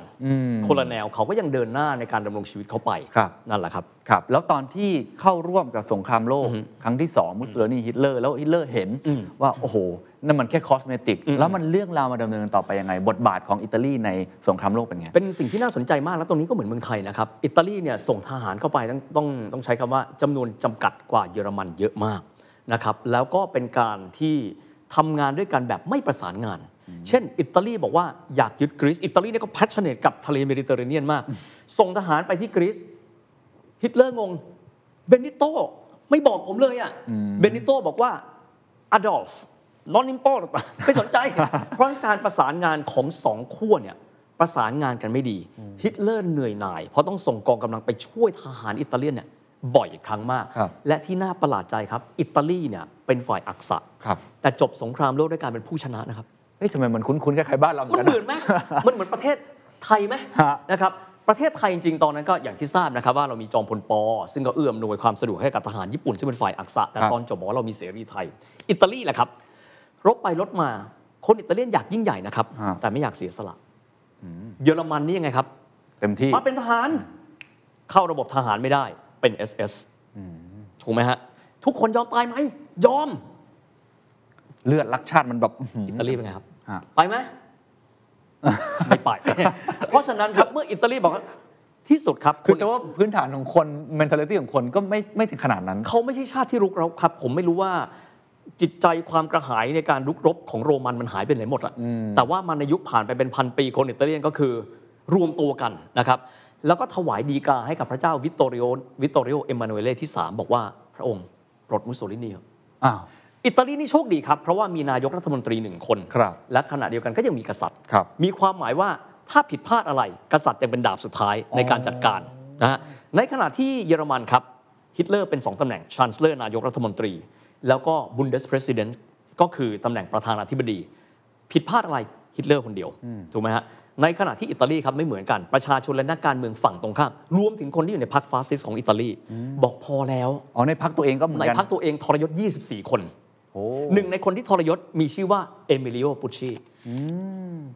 คนที่ทำแบรนด์ผ้าไหมพิมพ์ อ่าครับครับปูชี เป็นทหารอากาศ อ่ะอ๋อเหรอ เก่านี่คือหนึ่งใน 24 คนนะ เหรออยู่ ดิ อยู่ในอยู่ในพรรค คนเดียวกันครับ อ๋อเหรอ เป็นคน ฮะ คนเดียวกันนะฮะ24 คนรวมกับพรรคอื่นนะฮะไปหาพระเจ้าวิตตอริโอ พระองค์เราทำอะไรบางอย่างเหรอะได้ บอกว่าอิลูเช่ท่านเข้ามา เข้ามาเสร็จปั๊บพระองค์ก็พูดว่า ท่านผู้นำเราเราขอนะ ท่านต้องออกจากตำแหน่ง ท่านก็ไปปลอบบอกว่ามิดิสเปียเชอิลูเช เราขอโทษบิดิสเปียเชจากนั้นปั๊บ เราขอโทษเสร็จปั๊บ ก็ถูกหิ้วปีกออก ไป ถูกปลดกลางสงคราม 1943 ก่อนสงครามจบแค่ 2 ปี มุสโสลินีกลายเป็นนักโทษการเมืองเป็นที่เรียบร้อยไปเลยนะฮะหลังจากนั้นอิตาลีก็เลยกลับมากลายเป็นผู้ชนะการเมือง แล้วก็ไล่ล่ามุสโสลินีคนที่ตัวเองเนี่ยเทิดทูนขึ้นมา แล้วก็ไล่ล่าจนที่สุดแล้วก็สามารถที่จะจับตัวได้ และที่สุดก็ยิงจนมุสโสลินีเนี่ยตาย โอ้ นะครับจริงๆมันมีเรื่องใช่ไหมก็คือมุสโสลินีถูกจับไปแล้วแต่ว่าฮิตเลอร์รักมากครับฮิตเลอร์ก็เลยส่งหน่วยพลร่มฟาลเชมเจเกอร์เนี่ยลงมา แล้วไปปล้นตัวมุสโสลินีออกมาจากคุก โอ้เราปล้นได้ไหมฮะ ปล้นได้ครับ แล้วก็ไปอ่าตั้งนครรัฐที่ชื่อว่าซาโล ให้มุสโสลินีเนี่ยปกครอง ถ้าเกิดว่าวันหนึ่งกลับมามุสโสลินีก็จะได้เป็นพันธมิตรของเขาต่อไปด้วย แต่ที่สุดเนี่ยก็ไม่สามารถต้านทานพลังประชาชนในเวลานั้นได้ ครับ มุสโสลินีซึ่งครั้งหนึ่งเคยเป็นคนที่อิตาลีรัก ก็เลยถูกฆ่า ถูกฆ่าด้วยการยิงไปที่หน้าอกนะครับ แล้วก็เอ่อที่สุดแล้วก็ถูกเอาศพเนี่ยไปแขวนเอาไว้ แล้วคนก็ไปทีบกัน โอ้โห ตามสบายก็ก็คือจากจากเทพอะครับ ไอไอการเปลี่ยนแปลงใหญ่แบบนี้จากเลิฟเป็นเฮดเนี่ย อืมอืม มันมันมันที่มาที่ไปของมันคืออะไรฮะนอกจากตัวสงครามโลกครั้งที่สองเอง ดูผลการเลือกตั้ง ของของบ้านเราก็คล้าย ๆ กันมาฮะ สวิงง่ายมาก อ๋อ เป็นคนประเทศ ความนิยมที่แบบคนมันไม่ได้รักใครรักจริงอย่างนั้นเหรอฮะ อืมเขาก็คงเหมือนคนไทยแหละครับ เราลองคนนี้ คนนี้ไม่เวิร์กก็เอาลง เดี๋ยวไปดูนะครับ ช่วงที่เขาเป็นประชาธิปไตย เขาเปลี่ยนรัฐบาลทุก 2 ปีนะครับเสียบหลังกันเป็นเรื่องปกติมาก เพราะฉะนั้นอายุของรัฐบาลเนี่ยสั้นมากของอิตาลี นี่คือเป็นลักษณะของประเทศที่เป็นเมดิเตอร์เรเนียน ครับครับ ฝรั่งเศสอาจจะดีขึ้นมา แต่ว่า อืม นี่คือลักษณะทั่วๆไปของ ครั อิ บ ตาลี ซึ่งต้องบอกฮิวแมนแวร์ไม่เหมือนกัน โอเค ถูกไหมฮะ แล้วพอตอนนั้นมุสโสลินีลงจากอำนาจโดนปลดกลางอากาศแบบนั้น การปกครองของอิตาลี อืม เดิมเนินต่อไปอย่างไรและ อืม การเปลี่ยนตัวเองจากอักษะเป็นฝ่ายสัมพันธมิตรเนี่ย ครับ มันทำให้ประเทศเขามี Impact อะไรต่อเนื่องไหม อ่า แล้วพอตอนนั้นมุสโสลินีลงจากอำนาจโดนปลดกลางอากาศแบบนั้น การปกครองของอิตาลี อืม เดิมเนินต่อไปอย่างไรและ อืม การเปลี่ยนตัวเองจากอักษะเป็นฝ่ายสัมพันธมิตรเนี่ย ครับ มันทำให้ประเทศเขามี Impact อะไรต่อเนื่องไหม อ่า หลังจากที่อ่าชนะสงครามอย่างเท่ๆเล ยนะครับ เป็นคนเข้าร่วมสงครามเป็นประเทศแรกๆ แล้วก็จบสงครามไปก่อนเลย แล้วก็กลายเป็นผู้ชนะไปด้วย สิ่งที่เกิดขึ้นครับ เอาเรื่องการเมืองกันก่อนก่อนที่จะไปเรื่องเศรษฐกิจเลย ฮะ ไปที่เรื่องการเมืองกันก่อนก็คือว่าประชาชนครับก็ได้รวมตัวกันแล้วก็ทำประชามติ บอกว่า อ๋อ อยากจะเดินหน้าเป็นคิงดอมคือเรนโยดิตาเนี่ยสาอ่าราชอาณาจักรอิตาลี หรือว่าอยากจะเป็นสาธารณรัฐอิตาลี ก็ปรากฏว่า 52%บอกว่าขอเป็นสาธารณรัฐนะครับในขณะที่ 48 ก็บอกว่า เอิ่มยังอยากมีกษัตริย์ที่สุดแล้วพระเจ้าอุมเบรโต ซึ่งก็เป็นโอรสนะครับของพระเจ้าวิตตอริโอเอมานูเอลที่ 3 เนี่ยก็เลยลี้ภัยออกไป รวมกับพระชนกก็ออกจากประเทศไป ก็เลยสิ้นสุดระบอบกษัตริย์ของอิตาลีในปี 1948 ไม่มีการเสียเลือดเสียเนื้อ ไม่เสียเลือดเสียเนื้อ คือกษัตริย์อิตาลีก็คือเหมือนกับกษัตริย์ภายใต้รัฐธรรมนูญนั่นแหละครับ ก็คือจริงๆไม่ได้มีพระราชอำนาจ แต่ฮีโร่ที่สุดคือตอนที่ปลดมุสโสลินีออกจากตำแหน่ง ครับ นั่นฮีโร่สุดละ แต่แต่ว่าตัวพระองค์เองก็ไม่ได้มีการที่จะแบบจะต่อต้าน หรือว่าอยากจะรักษาไว้ซึ่งอำนาจ ไม่มีครับ ทรัพย์สมบัติอะไร ทั้งสองพระองค์ก็ออกไป อ๋อ พระเจ้าวิตตอริโออิมมานูเอลเนี่ยก็สิ้นพระชนม์หลังจากนั้นไม่นาน ก็คือ ส่วนพระเจ้าอุมเบรโต รับฟังเสียงประชาชน รับฟังเสียงประชาชนก็ก็ก็ไปกันแบบเนียนๆไม่เสียเลือดเสียเนื้ออนะครับและหลังจากนั้นสิ่งที่เป็นการบ้านใหญ่ของอิตาลีครับหนึ่งคือการเมืองสองเศรษฐกิจ อืม อยากไปที่เศรษฐกิจกันก่อนครับ ได้ครับ ประเทศนี่โดนไปเละเทะพอสมควร สิ่งที่ประเทศต้องการคืออะไรครับจีครับ อืมเงิน เอ๊ะแล้วเราจะเอาเงินมาจากไหนวะแมจิกครับมาแชลแพลน อ๋อแม้ว่าจะเป็นผู้ชนะสงครามก็ตามทีเนาะ ผู้ชนะสงครามก็ต้องได้ เพราะอังกฤษก็ได้ไป 40%ของ ครับเงินก้อนนั้น ได้เงินกลับเข้ามาครับ อิตาลีเองก็มองแล้วเอาไปทำอะไรบ้าง เงินก้อนนั้นนะครับ ต้องบอกว่าอิตาลีเป็นประเทศที่ใช้ได้อย่างมีประสิทธิภาพสูงที่สุด ถ้าดูเรื่องของอัตราการเติบโตเศรษฐกิจหลังจากนั้น ครับ อังกฤษได้ 40%ใช่ไหมครับ ฝรั่งเศสน่าจะได้ประมาณ 25 อิตาลีประมาณ 10%ถือว่าน้อยมากครับ แต่กลายเป็นว่าลองดูแบบนี้ ปีแรกของมาแชลแพลนโดยประมาณ 1,951 ถ้าผมจำไม่ผิด จนกระทั่ง 12 ปีหลังจากนั้น 1,950 ถึง 1,962 12 ปีช่วงนั้นนะครับ พบว่าเศรษฐกิจของอังกฤษกับฝรั่งเศสเติบโต 130%โอ้โห อิตาลีครับ 253% โอ้โห มหัศจรรย์ไหมครับ ฮะ เขาเรียกว่า Miracolo Economico อ๋อ ความมหัศจรรย์ทางเศรษฐกิจ Miracle Economics อะไรแบบนี้ ตรงไปตรงมาเลย ลองคิดดูแล้วกันนะครับว่าประเทศที่พ่ายแพ้สงคราม อาจจะไม่ยับเท่าเยอรมันนะ คือเยอรมันอย่างเช่นเช่นเอ่อเบอร์ลินเนี่ยเหลือตึกอยู่แค่ 3 ตึก ครับ แต่ว่าของอิตาลีเนี่ยเป็นหย่อมๆนะฮะ อืม ถูกทำลายเป็นหย่อมๆ ไม่ได้หนักหนามาก แต่ที่สุดกลับพลิกฟื้นขึ้นมากลายเป็นประเทศที่เศรษฐกิจเติบโต 253%ใน 12 ปี เท่านั้นยังไม่ว่านะครับถ้ามองเบื้องหน้าต่อไปอีก ฮะ ยังกลายเป็นประเทศที่ในปี 1986 แซงอังกฤษสำเร็จครับ โอ้ มันเกิดอะไรขึ้น ครับ มันน่าสนใจที่ว่าอิตาลีทำอะไรในเชิงเอ่อในเชิงของเศรษฐกิจ ขณะเดียวกันตัดภาพมาสั้นๆเลย การเมืองอิตาลีตั้งแต่ตอนนั้น 1948 เขาเรียกว่าสาธารณรัฐที่1ปรีมาริปุบลิกาอิตาเลียนา ครับ จนกระทั่ง 1994 สิ้นสุดเอ่อสาธารณรัฐที่ 1 การเมืองในช่วงนั้น เละเทะ เหลวเป๋ว เดี๋ยวค่อยเล่าให้ฟัง ครับ อย่าได้ประกบ 2 อย่าง อิตาลีเป็นประเทศที่เราควรจะดูเป็นตัวอย่างนะฮะ ฮะ ไม่น่าเชื่อว่าการเมืองเละเทะขนาดนั้น แต่เกิด Miracle อะไรขึ้น มิราโกโลเอโ o นอมิก มันเป็นสิ่งที่มหัศจรรย์มากก็คือเศรษฐกิจของอิตาลีเนี่ยพึ่งพาตนเองเยอะพอสมควรอ่ะเดี๋ยวจะเล่าให้ฟังนะฮะ ครับ ผมขอแบ่งเป็น 2 ก้อน ครับ เอาก้อนเศรษฐกิจก่อน ได้ครับ แล้วเดี๋ยวจะไปก้อนการเมือง ครับ นะครับเพราะก้อนการเมืองเดี๋ยวจะมีละครการเมืองสำคัญคือการคอร์รัปชันครั้งมโหฬารที่พักใหญ่ ๆ เกี่ยวข้องด้วยทั้งหมดนะครับเรามาดูที่เศรษฐกิจกันก่อนนะครับ253%ถามว่าอิตาลีมันทำอะไรวะ อืม นะฮะเบื้องต้นเลยก็บอกว่าถ้าคุณนึกไม่ออกว่าอิตาลีในวันนั้น ทศวรรษ 50น่ะเขาทำอะไร ขอให้ดูจีนเมื่อประมาณ 10 ปีที่แล้วครับ อะไรก็ตามที่เป็นสินค้าราคาถูก และไม่รู้จะหาใครผลิต ให้หันไปหาอิตาลีครับ อ๋อ อิตาลีเคยเป็นโรงงาน อิตาลีเคยเป็น มาก่อ โรงงานผลิตสินค้าที่ไม่ซับซ้อนก่อนนะฮะ อ๋อ ผลิตสินค้าที่ไม่ซับซ้อน เช่นอะไรครับ เพราะว่าค่าแรงช่วงนั้นก็ถูก ถูกต้องเครื่องซักผ้า ตู้เย็น และสิ่งหนึ่งที่คนอิตาเลียนผลิตได้ ก็คือรถขับเคลื่อนล้อหน้า ดูแบบนี้นะครับอินดิเคเตอร์หรือว่าตัวดัชนีในการชี้วัดว่าเศรษฐกิจอิตาลีดีขนาดไหน ในเวลานั้นหลังสงครามโลกครั้งที่ 2 เขาดูว่าครัวเรือนแต่ละครัวเรือนเนี่ยถือครองเครื่องใช้ไฟฟ้า 2 ชิ้นนี้เป็นกี่เปอร์เซ็นต์แล้ว ตู้เย็นมีกี่เปอร์เซ็นต์ เครื่องซักผ้ามีกี่เปอร์เซ็นต์ ซึ่ง 2 พารามิเตอร์นี้ภายใน 12 ปี คนอิตาเลียนมีเกือบทุกครัวเรือน แสดงว่าร่ำรวยแล้ว ครับ เราล ค อ รั ง บ จินตนาการบ้านเราณเวลานั้นการที่มีตู้เย็นเครื่องซักผ้าคงไม่ใช่ทุกบ้าน เพราะจะเห็นว่าอย่างเช่นเครื่องซักผ้าเราจะได้ยินเช่น อ อาริสตันซานุสซีสังเกตไหมครับว่า white goods ตู้เย็นเนี่ยพวกพวกแบบเนี้ยเราจะไม่ได้ยินตู้เย็นจากอังกฤษนะครับตอนนั้นแบรนด์ญี่ปุ่นยังไม่เข้ามาที่ยุโรป ครับ แบรนด์จีนยังไม่โผล่เพราะฉะนั้นในช่วงนั้นน่ะกินรวบครับ โอ้ อิตาลีกินรวบ เครื่องซักผ้ากับตู้เย็น ซื้อเครื่องซักผ้าตู้เย็น แล้วต้องยอมรับนะครับว่า entrepreneur spirit ของคนอิตาเลียนสุดยอดมาก ครับ โรงงานของพิอาโจคุณผลิตเครื่องบินรบใช่ไหม นั่นคือ prime concern ครับ ที่เมืองปอนเตเดรา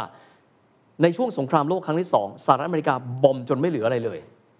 ครอบครัวพิอาโจหันมามองหน้ากัน จบสงครามแล้วอะพวกเรามีสมองนะพวกเรามีวิศวกรไอ้นี่เคยทำเครื่องบินรบมาก่อนไอ้นี่เคยทำรถไฟมาก่อน เราทำอะไรดีวะหันหน้ามามองนี่ entrepreneurial spirit นะฮะเฮ้ยถนนยังไม่ค่อยดีเลยอะ ถนนบ้านเราก็แคบ ผลิตหน้าตาคล้ายๆ สกูตเตอร์อเมริกันได้ปะ เนื่องจากดูจากความที่มันไม่สมบูรณ์แบบของถนน ถูกต้อง ลูกรังเอ่ยอะไร ถ เอ่ย นนมันไม่ดีทัดคือตอนนั้นถนนมันยังไม่ดีเพราะฉะนั้นขี่อะไรที่มันเป็นคล้ายๆ สกูตเตอร์ดีกว่าไหม ไปมองจากฐานอเมริกัน เออ ก็ปีนออกมาเลยทำทำออกมาเสร็จปั๊บ ปรากฏว่าก็เอาดีไซน์มา เรื่องเอนจิเนียร์ไม่ต้องห่วงนะฮะ เพราะว่าเขาเก่งอยู่แล้วเขาผลิตเครื่องบินลบ ถึงจะไม่มีเรดาร์ก็ตามแต่นะฮะ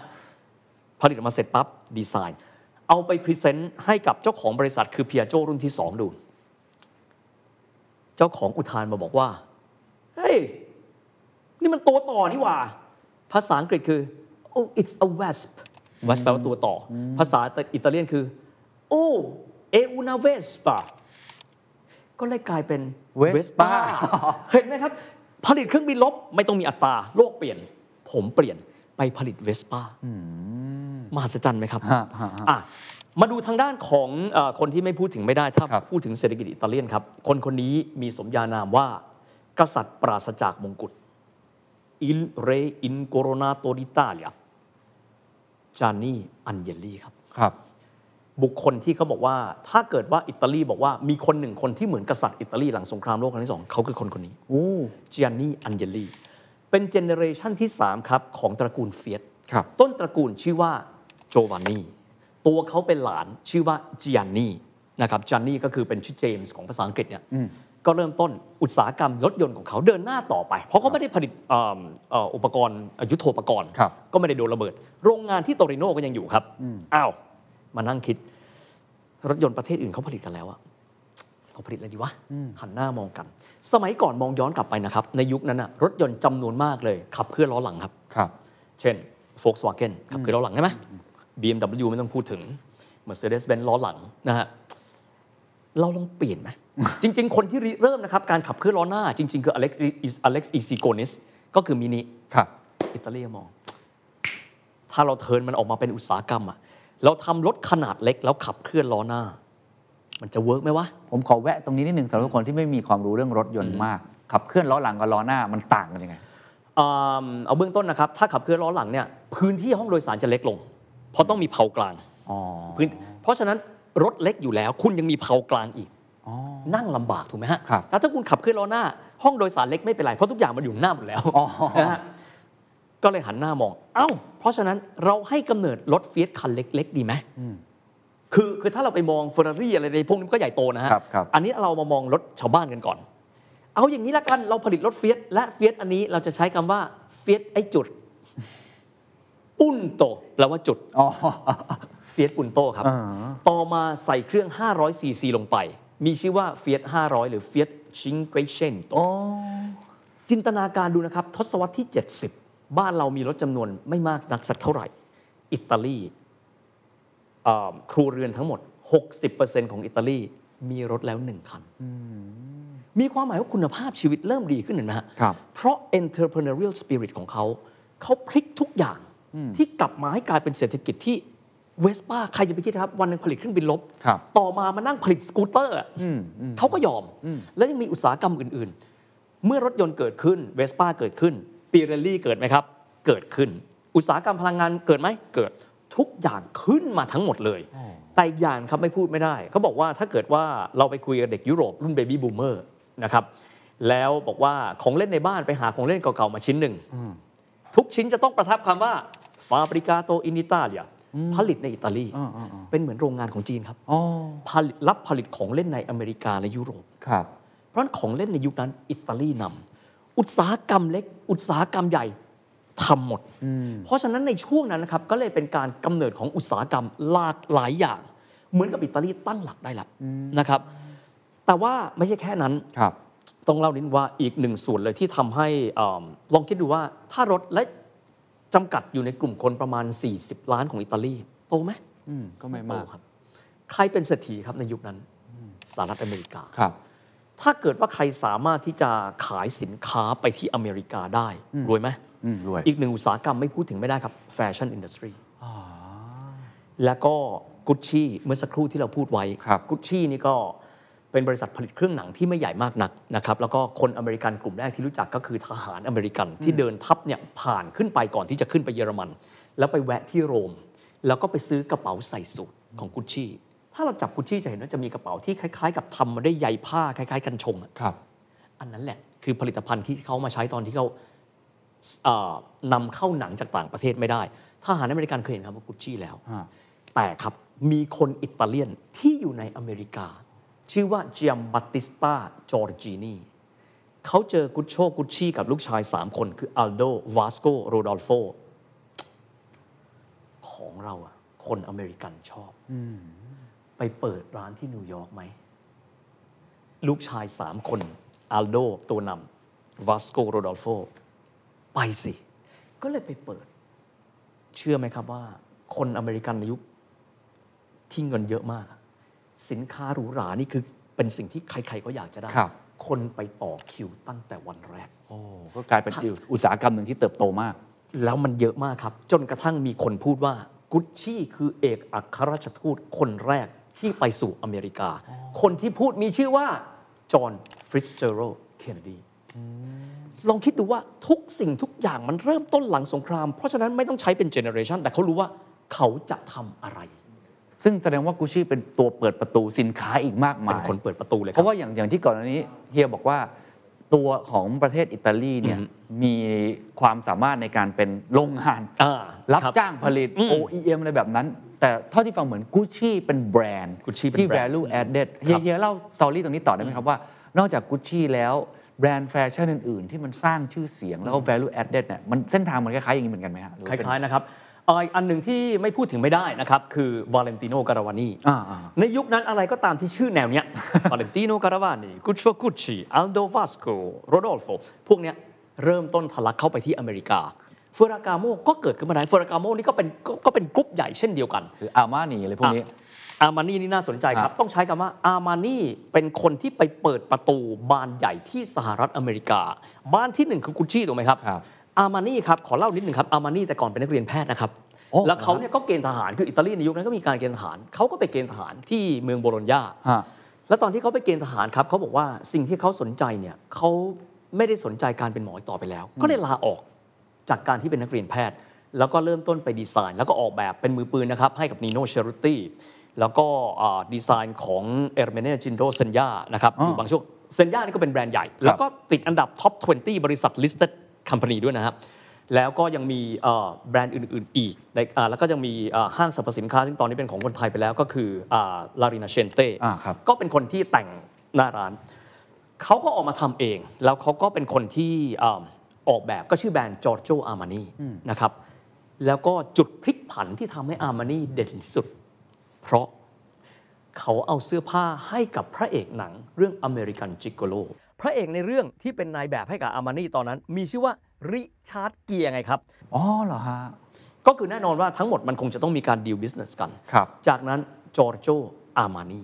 ก็เลยกลายเป็นอีกหนึ่งแบรนด์ที่ใครๆบนโลกนี้ก็บอกว่าขอมีสักตัวเนี่ยในตู้เสื้อผ้าเรา อ่านี่ก็เป็นกอง ไม่ ทัพ มีนะไม่มีนะ เป็นกองทัพกรีธาเข้าไป ก็ลอง เรื่องของ ลอง สินค้าแฟชั่น ลองคิดดูแล้วกันว่าสินค้าแฟชั่นของประเทศที่เพิ่งแพ้สงคราม ประเทศที่ใครๆก็มองว่ามันก็ไม่ต่างกับจีนในวันนี้ โอ้โหตอนนั้นถูกเทียบอย่างนั้นเลยเนาะ คือคือคือง่ายที่สุดเลยครับว่าแต่ว่าต้องยอมรับว่าเขาก็มีหลายแบบถูกไหมฮะ ครับครับ เขามีทั้งอุตสาหกรรม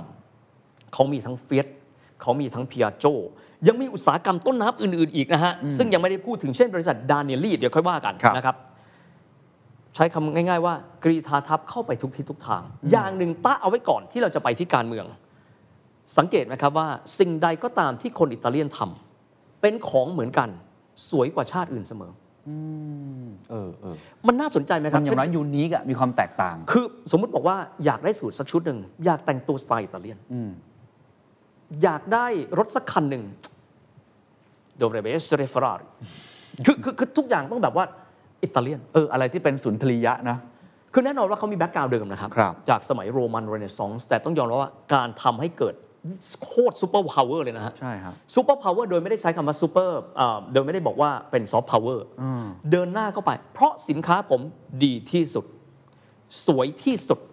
ลำพังแค่ซอฟต์พาวเวอร์แต่สินค้าคุณไม่สวย คุณก็ไปไม่ได้ ซึ่งนี่มันเกิดจากอะไร เกิดจากเป็นเอ่อรากที่สั่งสมมาตั้งแต่ยุคอดีตเรียวนาร์โดดาวิน ข ชี อตะไว้ได้ไหม โอเคขอพักไว้ก่อน เดี๋ยวคนไม่ฟังต่อ โอ นะ เค ครับอ่ะ งั้นผมขอแวะนิดเดียว อืม เพราะเมื่อกี้เราพูดถึงอุตสาหกรรม ครับ นะครับ อืม เราพูดถึงตัวที่เป็นอ่าเนี่ยซอฟต์พาวเวอร์ในมุมหนึงคือแฟชั่นอะไรต่างๆ อีกมุมหนึ่งผมอยากรู้เหมือนกัน อืม อาหาร ครับ มันเป็นยุคนั้นไหมครับ ที่พิซซ่า อืมๆ เอสเปรสโซ่ อ่า สปาเกตตี้ อืมๆ พาสต้าอะไรต่างๆเนี่ยมันเริ่มทะลักเข้าไปแล้วกลายเป็นตอนนี้ต้องบอกว่าเป็นผมว่าเป็นอาหารของชาติชาติหนึ่งที่โด่งดังที่สุดในโลก ไปที่ไหนก็จะต้องเจอร้านพิซซ่าอะไรเงี้ย เคนลองคิดดูแล้วกันว่า ถ้ามีคนสักกลุ่มหนึ่งเข้าไปอยู่ในนิวยอร์กได้เป็นล้านอะ อืม แล้วเผยแพร่วัฒนธรรมอาหารเข้าไปในนิวยอร์กซึ่งถือได้ว่าเป็นนครหลวงทางการค้าของโลกเนี่ยมันยิ่งใหญ่ขนาดไหนถูกไหมฮะ ฮะ ไม่ต้องมากครับชูลส์ของ Starbucks อ่าใช่ใช่ ทำไมเรียกกรันเด อ่า ใช่ไหม เวนติ กาปูชิโน่ทำไมต้องเป็นชื่ออิตาเลียนอ่ะเพราะอะไรครับ เขาเนี่ยไปได้แรงบันดาลใจมาจากร้านกาแฟในอิตาลีครับ คือต้องอย่างเขาทำทุกอย่างให้มันมีอิทธิพลครับ และคนก็อดอปเข้ามา ครับ ไปที่นิวยอร์กครับท่านก็จะเจอคนอิตาเลียนจำนวนมากมาย คิดดูแล้วกันว่า มีเอ่อนายกเทศมนตรีเป็นอิตาเลียนสองคน จูเลียานี่กับคัวโม ชุมชนเขาใหญ่ขนาดไหนอะครับ คือต้องบอกว่านั่นคือทูตสันทวไมตรีที่คอยจับมือนะครับ ครับ แต่ส่วนหนึ่งคือเขาเป็นชาติที่ทำอะไรแล้ว เขามีแพชชั่นและแพชชั่นของเขาเก็บไว้ก่อนได้ไหม แหม่แต่เอาเป็นว่า มัน ตัวอา น่าสน หาร ใจ เนี่ยมันมันขึ้นอยู่กับตัวคนที่ไปอาศัยอยู่ที่นั่นด้วย ไม่มากก็น้อย เซ์แพคต่างๆ ที่เอาวัฒนธรรมการกิน วัฒนธรรมการดื่ม อืม วัฒนธรรมอะไรต่างๆเนี่ยแล้วเนี่ยไอ้ที่ผมขอติดไว้นิดนึง แล้วผมอยากให้เฮียตอบตรงนี้นึงว่าแล้วมันเกี่ยวไหมว่าอาหารอิตาเลียนทำไมมันอร่อยอะทำไมมันเพราะว่ามันอุดมสมบูรณ์ โอ้ เพราะคนเขาละเอียด มันเป็นอาหารที่กินง่าย อื เด็ก ม ๆ ทุกคนชอบชีสเองกาแฟผมต้องบอกว่าสุดยอดเบอร์ อ่า ต้นๆเหมือนกันเอสเปรสโซ่คาปูชิโน่อะไรต่างๆเนี่ยมันมันเกิดจากอะไรอะ อ่าถ้าถามคนอิตาเลียนเขาจะตอบแบบนี้เลยครับ ถ้าคุณไม่มีแสงอาทิตย์ คุณจะไม่มีอาหารอร่อย ที่เคยเล่าไปในตอนต้นๆนะฮะ ฮะ ทำไมคนเยอรมันไม่ค่อยกินเนื้อวัว เพราะว่าเขาไม่มีหญ้าให้วัวกินถูกไหมฮะทำไมคนเยอรมันไม่ค่อยกินไวน์แต่กินเบียร์ เออ องุ่นมันจะเกิดได้ไงในประเทศที่หมอกลงทั้งวัน โอ้โห ถูกไหมฮะเพราะฉะนั้นต้องบอกว่า geography เหี่ยวมากนะ geography คือภูมิศาสตร์ครับ ครับ และต้องยอมรับว่าถ้าหากว่าเราไปที่โรม ปัจจุบันเราอาจจะไม่เห็นอะไรเยอะ ถ้าใครไปที่คอนสแตนติโนเปิลหรือว่าอิสตันบูลในปัจจุบัน แล้วไปเห็นท้องฟ้าครับ จะเข้าใจเลยว่า คนของเขาตั้งแต่สมัยโรมันเขามีเซนส์ของภูมิอากาศ อากาศดีสดใส ตอนหลังผมเลยไม่แปลกใจ แล้วทำไมนักเตะเก่งๆ ตอนหลังต้องไปรีไทายที่ตุรกี อากาศดี ท้องฟ้าใส ไม่ต่างกับอิตาลีเลยครับ ร้อนมาเล็กน้อยมหัศจรรย์มาก เพราะฉะนั้นเนี่ยการที่เราเห็นว่าสินค้าเขามีคุณภาพดีอาหารนะฮะ ครับ ดูง่ายๆ นมจะคุณภาพดีได้ยังไง ถ้าวัวไม่มีความ สุข วัวจะมีความสุขต้องเจออะไรครับ อากาศดีๆ หญ้าเขียวขจีสีเขียว ไม่ร้อนไม่หนาวจนเกินไปนอนเล็มหญ้า ลองคิดดูแล้วกัน ว่า มุสซาเรลล่าที่แปะหน้าพิซซ่า นมที่เราดื่ม นูเทลล่าที่เรากินอ่ะนูเทลล่านี่หนึ่งใน ใช่ มหาเศรษฐีนะครับ นูเทลล่านี่ก็แบบ เฟรโร ดังสุดๆเหมือนกัน ะอันนี้คือโรวยโรวยกว่าเฟียสอะคิดดูแล้วกันนะ เออเออ สิ่งเหล่านี้มันเกิดขึ้นเพราะอะไรครับ อากาศที่ดี แต่ผมต้องใช้คำว่า ความพิถีพิถันของคนอิตาเลียน ซึ่งนี่คือสิ่งหนึ่งที่อยากจะให้รอฟังว่าคำว่าพิถีพิถันน่ะมันแปลว่าอะไร เออ น่าสนใจ และคุณภาพสำคัญนะฮะ กี่ร้อยปีก็ไม่เปลี่ยน เหมือนเดิม เคนเคยเจอไงไหมฮะอันนี้ขอแปะโป้งไว้นิดนะฮะเคยเจอไหมร้านอาหารบางร้าน เคนเคยกินวันนี้ ครับ เคนไปกินอีกทีตอนที่เขาดังแล้วไม่อร่อย โอ้ บ่อยครับ บ่อยใช่ไหม เป็นประจำฮะในเมืองไทย ลองคิดดูแล้วกันว่า อิตาเลียนแฮมอันหนึ่งชื่อมอร์ก a นตีนะครับ ซานดานเนเล่โปรชุตโต ผ่านมาประมาณ 90 ปี 7 เจเนเรชันรสชาติแม่งเหมือนเดิมทุกครั้ง แม่งทำได้ไงครับ ถูกปะลองคิดดูแล้วกันว่า ถ้าเกิดว่าสมมติว่าวันหนึ่งคนเรากินอาหารปั๊บ มันไม่เหมือนเดิม เคนจะไปกินไหม เคนก็หาร้านใหม่ ครับ แต่คนอิตาเลียนคือจากอดีต รสชาติอย่างไร ไม่เคยเพี้ยนมอร์กานตี้ซานดานิเล่ผมเป็นวิธีการ แม้กระทั่งการทดสอบความเค็ม ไม่ใช้สิ่งอื่นครับ ใช้กระดูกหน้าแข้งวัว เจอเขาบอกว่าทำไมอยู่ต้องใช้เนี่ย ก็ใช้มาตั้งแต่7 generation ที่แล้ววันนี้ก็ต้องทำแบบนี้ นี่คือ passion ครับ ไม่มี compromise ว่าเราทำให้ชิ้นเล็กลง เราทำให้ถูกลง ครับ ไม่ได้ และเขาเป็นอย่างนี้กับทุกทุกอย่าง บ้านเราท่านลองตอบคำถามดูครับว่า ร้านอาหารที่ดีผมเชื่อจริงๆมีเยอะนะ ครับ แต่ท่านจะพบว่ามีบางส่วนที่ครั้งหนึ่งกินแล้วอร่อยอร่อย ต่อมาไปทีไม่เหมือนเดิมแล้วเนาะต่อไปคือผมจะไม่ไปอีกต่อไปแล้ว อ๋อ น่าสนใจครับ อีกมุมหนึงผมขอต่อยอด อืม ไม่แน่ใจว่าเฮียคิดยังไงนะ อืม หรือเป็นเพราะว่าลิ้นของคนอิตาเลียนด้วย หรือเทสอะในการใช้ชีวิตไลฟ์สไตล์เขาอย่างนี้แล้วกันว่า ก็เป็นคนที่ชื่นชมกับสุนทรียะ อยู่รอบๆตัว ผมสังเกต คน ครับ อิตาลีก็จะชิวๆนะ อืมอืมอืม ใส่สูตรอย่างนี้ฮะ อ่า นั่งกินแอปเปิลสปลิตกิน อืม เอสเปรสโซ่คือมีความชิวๆแล้วก็ ครับ ใส่ใจเรื่องการกินใส่ใจเรื่องการดื่มมีวัฒนธรรม ในการใช้ชีวิตแบบนั้นไม่แน่ใจว่าเกี่ยวไหมฮะเรื่อง สิ่งสิ่งที่เกี่ยวแน่ๆคือเราลองดูเมืองไทยนะครับอุปนิสัยเราจะคล้ายๆกัน ครับ ถามว่าทำไมคนอิตาเลียนช่างแต่งตัวครับ เพราะว่าแต่งออกไปนอกบ้านแล้วไปกินกาแฟนอกบ้านแล้วคนเห็นเนี่ยฮะถ้าไปกินกาแฟที่อังกฤษเกิดอะไรขึ้นครับ ฝนแม่งตกเปียกทั้งตัวครับ ถูกไหมฮะ ไปเยอรมันก็นั่งนะขาหมูร้อนๆนะฮะสามนาทีแม่งเย็นแล้วครับ คือคือคือด้วยภูมิศาสตร์เพราะจะเห็นว่าเราจะไม่เจอเปียซซ่าที่อังกฤษ เราจะไม่เจอเปียซซ่าที่เยอรมัน แต่เราจะเจอร้านกาแฟ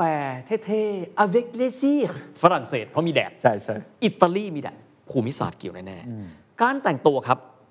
คนอังกฤษแต่งตัวเสร็จเรียบร้อยปั๊บข้ามจากตึกหนึ่งไปอีกตึกหนึ่งเพราะฝนมันตก คนอิตาเลียนไม่เป็นไร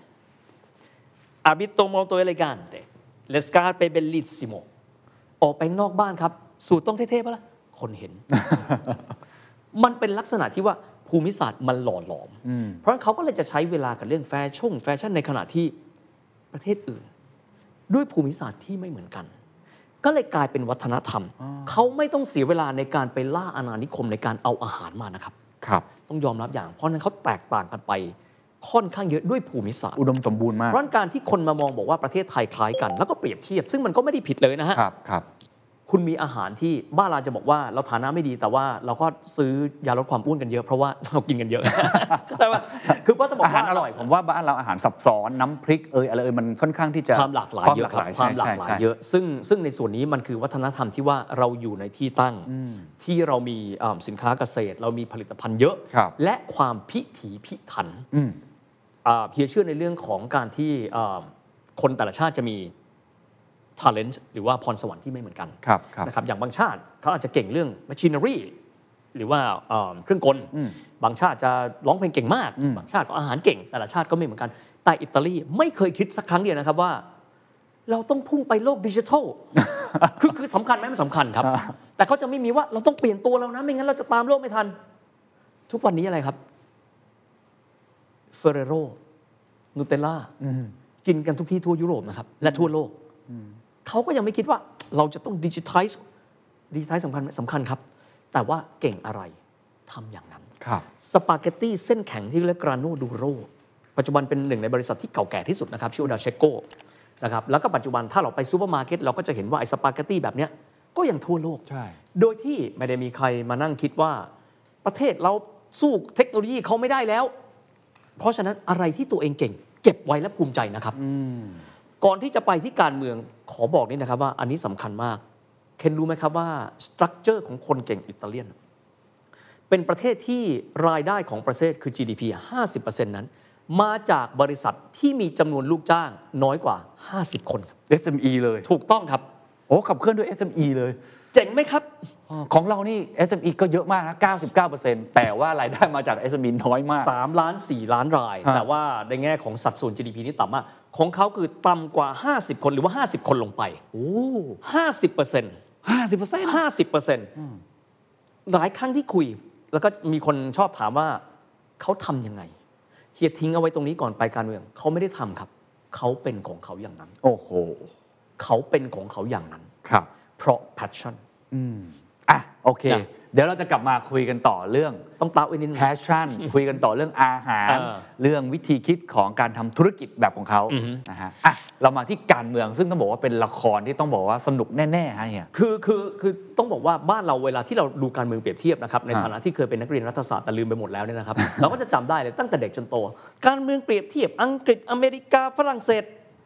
แต่ชาติเหล่านี้ไม่เคยได้ใกล้เรานะฮะ ครับ ก็เลยลองไปดูว่าชาติที่มีดราม่าการเมืองค่อนข้างเยอะเนี่ยเขาเป็นยังไงกันบ้างนะครับอ่าการเมืองอิตาลีเนี่ยเริ่มต้นอย่างที่บอกนะครับพอเขาเป็นสาธารณรัฐปั๊บเขาก็มีการอ่าตั้งพรรคการเมืองนะครับพรรคคอมมิวนิสต์เดิมก็กลับมาหลังจากที่มุสโสลินีตายไปแล้วพรรคฝ่ายขวาจัดไม่มีเพราะมุสโสลินีตายไปแล้วคนเบื่อแล้ว ก็คือศูนย์พันเลยขวาจัด สูงพันเลยเพราะว่าคนบอกว่าไม่เอาอีกต่อไปแล้ว ครับ นะครับ เพราะฉะนั้นพรรคสายกลางของเขาก็เหมือนกับเยอรมันครับ ก็คือเป็นพรรคที่มีชื่อว่าคริสเตียนเดโมแครตเดโมคราเซียคริสเตียนาหรือพรรคซีดีเรียกว่าคริสเตียนเดโมแครตละกันพรรคใหญ่ที่สุดเลยพรรคนี้มีชื่อเล่นว่าลาโครชาตาแปลว่าครูเสดสัญลักษณ์ของพรรคจะเป็นโล่สีขาว แล้วก็จะมีกากบาทเซนจอร์จสีแดงนะครับอันนี้พรรคใหญ่ที่สุดเลย ชนะการเลือกตั้งครั้งแรก 48%จากนั้นน่าประทับใจมากคือร่วงลงไปเรื่อยๆจนกระทั่งยุบพร รค ร่วงร่วงไปเรื่อยๆจนกระทั่งโดนยุบพรรค อ่า แล้วก็พรรคการเมืองของเขาเนี่ยก็จะเหมือนกับการเมืองไทยสมัยหนึ่งครับ คือการที่ว่าจะมีพรรคใหญ่ แต่ก็จะมีพรรคเล็ก ๆพรรคขนาดกลาง เพราะฉะนั้นก็เลยจะกลายเป็นรัฐบาลผสม อืม ทุกครั้งจะไม่มีรัฐบาลพรรคเดียวเลย ครับ นะครับ แล้วก็พรรคที่ถือว่าเป็นพรรคที่ใหญ่ แต่ว่าอเมริกาไม่อยากให้เกิด อืม นั่นก็คือพรรคคอมมิวนิสต์ไงฮะอเมริกากลัวคอมมิวนิสต์มากก็คือ PCI Partito Comunista d'Italia ครับ นะครับแล้วก็จะมีพรรคสังคมนิยม ซึ่งนำไปสู่การเปลี่ยนแปลงอันนี้ก็คือสายกลาง อ๋อ PSI ไม่ใช่ดาวเทียมนะฮะ Partito Socialista d'Italia คือไม่ถึงขั้นสังคมนิยม ไม่ อ ถึ ยู่ ง ประมาณ สัง ก คมนิยมลางๆนิดหนึ่ง ซึ่งก็จะมีช่วงทศวรรษ 60 ครับ ครับ ที่มีการรวมกันเป็นครั้งแรก ระหว่างพรรคคริสเตียนเดโมแครตกับพรรคอ่าสังคมนิยม ครับ นะครับ การรวมกันมาเนี่ยนำไปสู่หลายอย่างครับ เช่น การขยายการศึกษาขั้นพื้นฐานให้ดีขึ้นนะครับ แล้วก็ยังมีอ่าเรื่องของเริ่มต้นการตั้งคณะกรรมการปราบมาเฟีย อืม อิตาลีนี่คล้ายเมืองไทยครับ ก็ ครับ คือวางอยู่บนพื้นฐานของระบบที่เขาเรียกว่า patron client คือมีผู้อุปถัมภ์ อืมโนฮู กับกับมีผู้ใต้อุปถัมภ์คือขอความช่วยเหลืออก็เลยเกิดสังคมแบบนั้น และพรรคคริสเตียนเดโมแครตครับ ต้องยอมรับอย่างว่าการที่เขาชนะการเลือกตั้งได้หลายครั้ง เพราะอะไรครับ บ้านบ้านเราเรียกหัวคะแนน บ้านเขาคือใครล่ะครับ มาเฟียท้องถิ่น อ๋อโอ้เหมือนเราเลยเป๊ะเลย มันน่าสนใจไหมค แต่ รับ ละท้องถิ่นของเขาก็จะมีหัวคะแนนเป็นมาเฟีย ต้ อ อง ยู่ บอกว่านี่ไม่ใช่คำกล่าวอ้างนะครับ เพราะว่าเรื่องที่ปะทุขึ้นมาในปี 1992 ทุกอย่างมันถูกเปิดออกมาจากพรมทั้งหมด ครับ นะครับ หลังจากนั้นก็มีเหตุการณ์หลายเหตุการณ์นะครับ เช่น รัฐบาลเขาเปลี่ยนบ่อยมาก นายกรัฐมนตรีคนหนึ่งที่อยากจะบอกชื่อไว้ เพราะว่าสำคัญมากเป็นนายกรัฐมนตรี 7 สมัย แสดงว่าเปลี่ยนบ่อยมากนะฮะ อ่ะ นะครับมีชื่อว่าจูเลียอันเดร o อตตี ครับ ใส่แว่นเหลี่ยมๆนะฮะ เป็นคนที่ถือว่าเป็นขาใหญ่ของพรรคคริสเตียนเดโมแครต ครับ นะครับ การเมืองไปเรื่อยๆครับ จวบจนกระทั่งแล้วก็ต้องมีหนึ่งดราม่าด้วยนะครับ ก็คือดราม่าของการที่เอ่ออดีตนายกรัฐมนตรีคืออัลโดโมโรเพิ่งลงจากตำแหน่ง ถูกฝ่ายซ้ายจับตัวไป หลังจากนั้น 58 วันถูกฆ่า ลองคิดดูแล้วกันว่าเป็นอะไรที่มันเหลือเชื่อนะฮะ อ่า หลังจากนั้นก็พรรคคริสเตียนเดโมแครตก็อยู่ในอำนาจมายาวนานต่อเนื่อง อันเดร o อตตีก็บอกแบบนี้ คนอิตาเลียนก็บอกว่ามาเฟียเยอะด้วยกันละไม่ไหวละคอร์รัปชันก็เยอะมันไม่มีหลักฐานนะครับ มันไม่มีหลักฐานเลยอะอันเดร o อตตีก็พูดแบบนี้ครับว่า อะไรก็ตามที่เกิดขึ้นบนแผ่นดินอิตาลี ยกเว้นสงครามพิวนิกที่เกิดขึ้นมา 2,000 ปีที่แล้ว อันนี้เป็นพูดแบบประชดประชันนะก็มาเบลมผมอยู่คนเดียวอะ อ๋อ นะฮะ อะไรอะไรก็โทษผม อะไร อะ ก็โทษผมมายกเว้นสงครามพิวนิกอะฮานิบาล2,000 ปีที่แล้วอะ อ๋อ คือจะบอกว่าขอโทษนะอะไรๆก็กูเนี่ย ฮะ โดนอยู่คนเดียว จนกระทั่งที่สุดครับ ในปี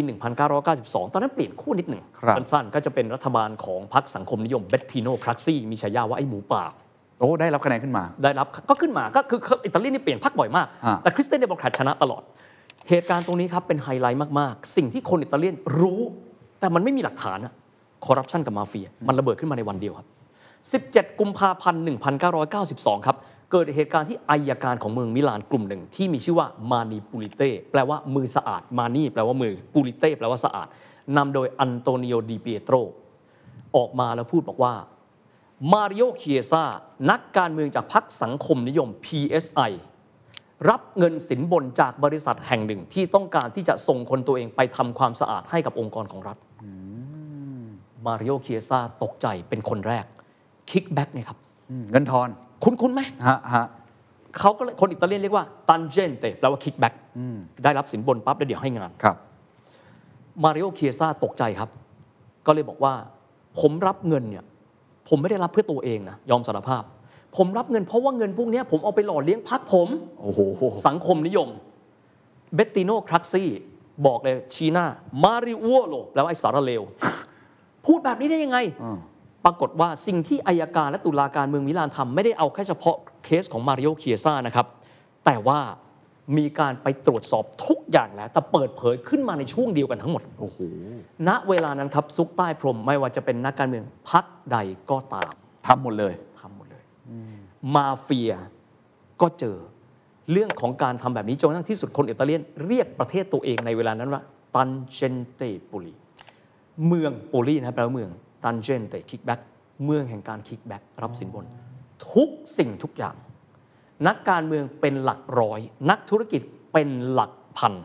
ถูกตรวจสอบ รวมถึงบริษัทที่มีชื่อว่าเอนี่ปัจจุบันเป็นบริษัทที่ใหญ่ที่สุดอันดับต้น ๆ ของอิตาลีนะครับ ครับ เอนเตนาซิ n นาเลอิโดกาบูรีก็คือบริษัทพลังงานประจำชาติของเขา สัญลักษณ์เป็นหมาหกขา ครับ เดี๋ยวค่อยเล่าหมาหกขาคืออะไรนะฮะ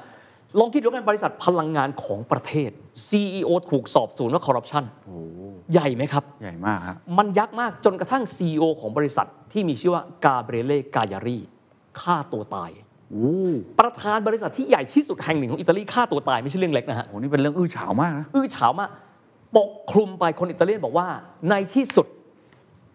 สิ่งที่พวกเราคิดและไม่เคยมีหลักฐาน ตุลาการและอายการของมิลานทำให้มันเกิดขึ้น นักการเมืองมากมายมหาศาลนักธุรกิจทุกคนโยงใยกันหมด คนนี้รับสินบนและสำคัญคืออะไรรู้ไหมครับ ไม่ว่าจะเป็นพักหน้าตาดีขนาดไหน ยกเว้นพักเดียวพักคอมมิวนิสต์เพราะไม่อยู่ในอำนาจเจอข้อหานี้ทุกทุกๆพัก โอ้โห ทุกทุกๆพัก แล้วโดนแต่ละข้อหาเป็นยังไง สรุปแล้วมันผลลัพธ์มันเป็นไงครับ ก็เดี๋ยวตรงนี้ค่อยเล่านะฮะ แต่ว่าในเรื่องของเอ่อตัวการพลิกในเรื่องของตัวสินบนนี้ ครับ นะครับก็สั่นสะเทือนเยอะพอสมควร ไม่ใช่แค่นั้นครับ ความพยายามในการกวาดล้างมาเฟีย มาเฟียทำไงครับ วางระเบิดไว้ใต้ท้องรถของอายการสองคน ที่เมืองปาเลโมก็คือซิซิลีสองคนนี้อยากให้จำชื่อไว้นะครับ เพราะว่าครั้งใดก็ตามที่พูดถึงเรื่องการต่อต้านมาเฟียเราจะได้ยินคนสองคนนี้ ก็คือโจวานนี่ฟาลโคเน่เป็นอายการที่ไว้หนวด อีกคนคือเปาโลบอสเซลิโน ลองคิดดูแล้วกันว่าอาจหารถึงขนาดว่าอายการและก็ผู้พิพากษามาวางระเบิดฆ่าแม่งเลยน่ากลัวมากนะครับ ครับ น่ากลัวมาก มันเป็นอะไรที่ปกคลุม จนกระทั่งคนอิตาลีบอกว่า ไม่เลือกใครสักคนได้ไหม ไม่เลือกใครสักคนได้ไหม นี่คือวิกฤตการณ์ใหญ่ที่สุด ครั้งนั้นมูลค่าที่เอ่อมีความเกี่ยวพันในเรื่องของการคอร์รัปชันในเวลานั้นเนี่ย 6.5 ล้านล้านลีเรตกปัจจุบันก็คือประมาณ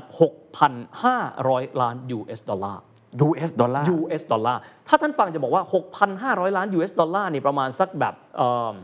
สองแสนสามแสนล้านไม่เยอะเนอะแต่ถ้าเทียบกันว่าในยุคนั้น ในยุคนั้นถือว่าเป็นเงินก้อนที่ใหญ่มาก ครับ และช่วงเวลานั้นคืออิตาลีมีเศรษฐกิจใหญ่ที่สุดอันดับ 4 นะครับ แต่กลายเป็นว่าข้างหลังเนี่ยโยงใยมาเฟีย มีเรื่องของการคิกแบ็กหลายสิ่งหลายอย่าง ถูกเปิดออกมาทั้งหมด ครับ ไปเลือกตั้งปั๊บ ประชาชนในยุคนั้นครับ ปี 92 93 ไม่รู้จะเลือกใคร เพราะว่าทุกพักพักคริสเตียนเดโมแครตซึ่งครั้งหนึ่งเคยเป็นความหวังของพวกเขาไม่เหลือ PSI พักสังคมนิยมเบตติโนครักซี่ไม่เหลือ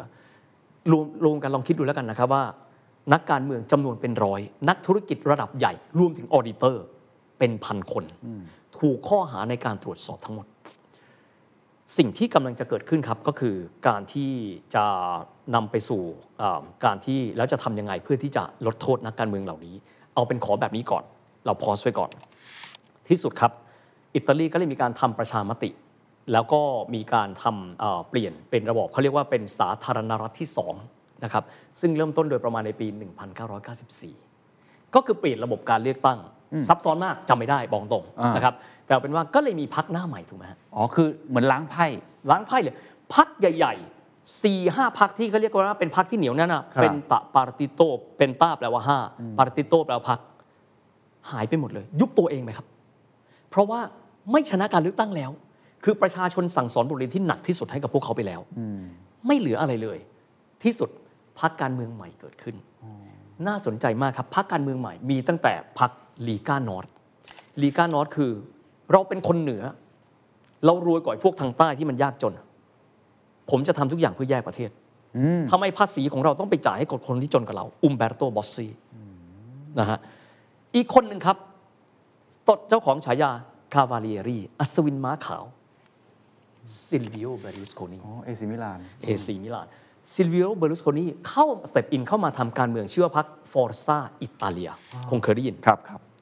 ซึ่งในเวลานั้นครับ นักการเมืองคงคงถูกควบคุมตัวไปแล้วนะครับ แล้วก็สิ่งที่พวกเขามี ทุก ความ คนก็คือได้รับโทษ ทุกคนก็จะได้รับโทษ ตอนนั้นก็คืออยู่ในช่วงของการ pending นะครับว่าโทษจะเป็นยังไง สิ่งที่เกิดขึ้นครับ เบอร์ลุสโคนีได้รับชนะการเลือกตั้ง ส่วนหนึ่งก็บอกว่าน้องชายของเบอร์ลุสโคนีชื่อว่าเปาโล น้องชายเขาเนี่ยคือหนึ่งในคนที่ถูกตรวจสอบ เขาเป็นเศรษฐีของมิลานถูกไหมฮะ ครับ สิ่งที่อ่าทางด้านของรัฐบาลอิตาลีในช่วงนั้นจะทำก็คือ อย่ากันนั้นเลย เรามาแก้กฎหมายไหมเรามาแก้กฎหมายแล้วก็เป็นการบรรเทาโทษ ให้นักการเมืองที่จะต้องติดคุก ไม่ต้องติดคุก อ้าวสังงั้นเลย แบบนั้นเลยครับ แล้วประชาชนยอมเหรอ่ะ ก็เราต้องบอกนี่นะครับว่ากฎหมายฉบับนี้ในการที่จะเตรียมเดินหน้าในการที่จะเข้าไปเนี่ยนะฮะเอ่อเริ่มต้นในการที่จะลดหย่อนผ่อนโทษจริงๆมี2ระลอกนะฮะต้องการพยายามที่จะลดหย่อนผ่อนโทษเนี่ยครั้งที่หนึ่งก่อนนะครับประธานาธิบดีแห่งสาธารณรัฐเขามีนายกใช่ไหมฮะ ครับ แล้วเขาก็มีประมุขแห่งรัฐนั่นก็คืออาประธานาธิบดี ในยุคนั้นชื่อว่าออสการ์ลุยจิสกาลฟาโร สกาลฟาโรรับมาแล้วครับ รับร่างที่หนึ่งก่อนอันนี้ยุคก่อนบริสโคนี่นะครับ เรา ครับ สับอันนี้ดูปั๊บทำแบบนี้ประชาชนลุกฮือแน่นอน เอาไงดี ดึงออกขัดต่อรัฐธรรมนูญนักการเมืองบางส่วนก็เลยติดคุกไปนะฮะหลังจากนั้นครับเบอร์ลุสโคนี่เราปล่อยนักการเมืองบางคนได้ไหมเพราะมีความรู้สึกวิตกมากว่าถ้าน้องชายตัวเองคือเปาโลติดคุกจะทำยังไงนะครับ ก็เลยมีความพยายามในการที่จะออกกฎหมายอีกฉบับหนึ่งบรรเทาโทษเช่นเดียวกัน ครับ ไม่ต้องติดคุกอีกนะครับที่สุดแล้วครับกฎหมายฉบับนั้นออกเมื่อไหร่รู้ไหมครับ ปีนั้นปี 1914เคนจำได้ไหมครับ 1994 มีอะไรที่ยิ่งใหญ่มากเกิดขึ้นกับอิตาลี มีฟุตบอลโลก ถู ที่ ก อเมริกา ต้อง อ่า ปีนั้นฟุตบอลโลกครับ เป็นปีที่อิตาลีเนี่ยผ่านรอบแรก ครับ หลังจากนั้นชนะไนจีเรีย ชนะสเปนเสร็จปับ๊บนักการเมืองคิดละ ด่านต่อไปบัลการียคริสโตสตอยชคอฟสู้เราไม่ได้แน่ เอาอย่างนี้แล้วกัน ออกกฎหมายวันที่อิตาลีเล่นรอบเซมิไฟแนอลกับบัลการีย อ๋อ นี่ใช้กีฬามันเป็นตัวบังหน้า มันตอนแรกฟังแล้วคิดว่ามันเป็นเรื่องที่ ไม่น่าเชื่อนะ ไม่น่าเชื่อมันเป็นครับ ครับ พยายามออกกฎหมายวันนั้นบรรเทาโทษนักการเมือง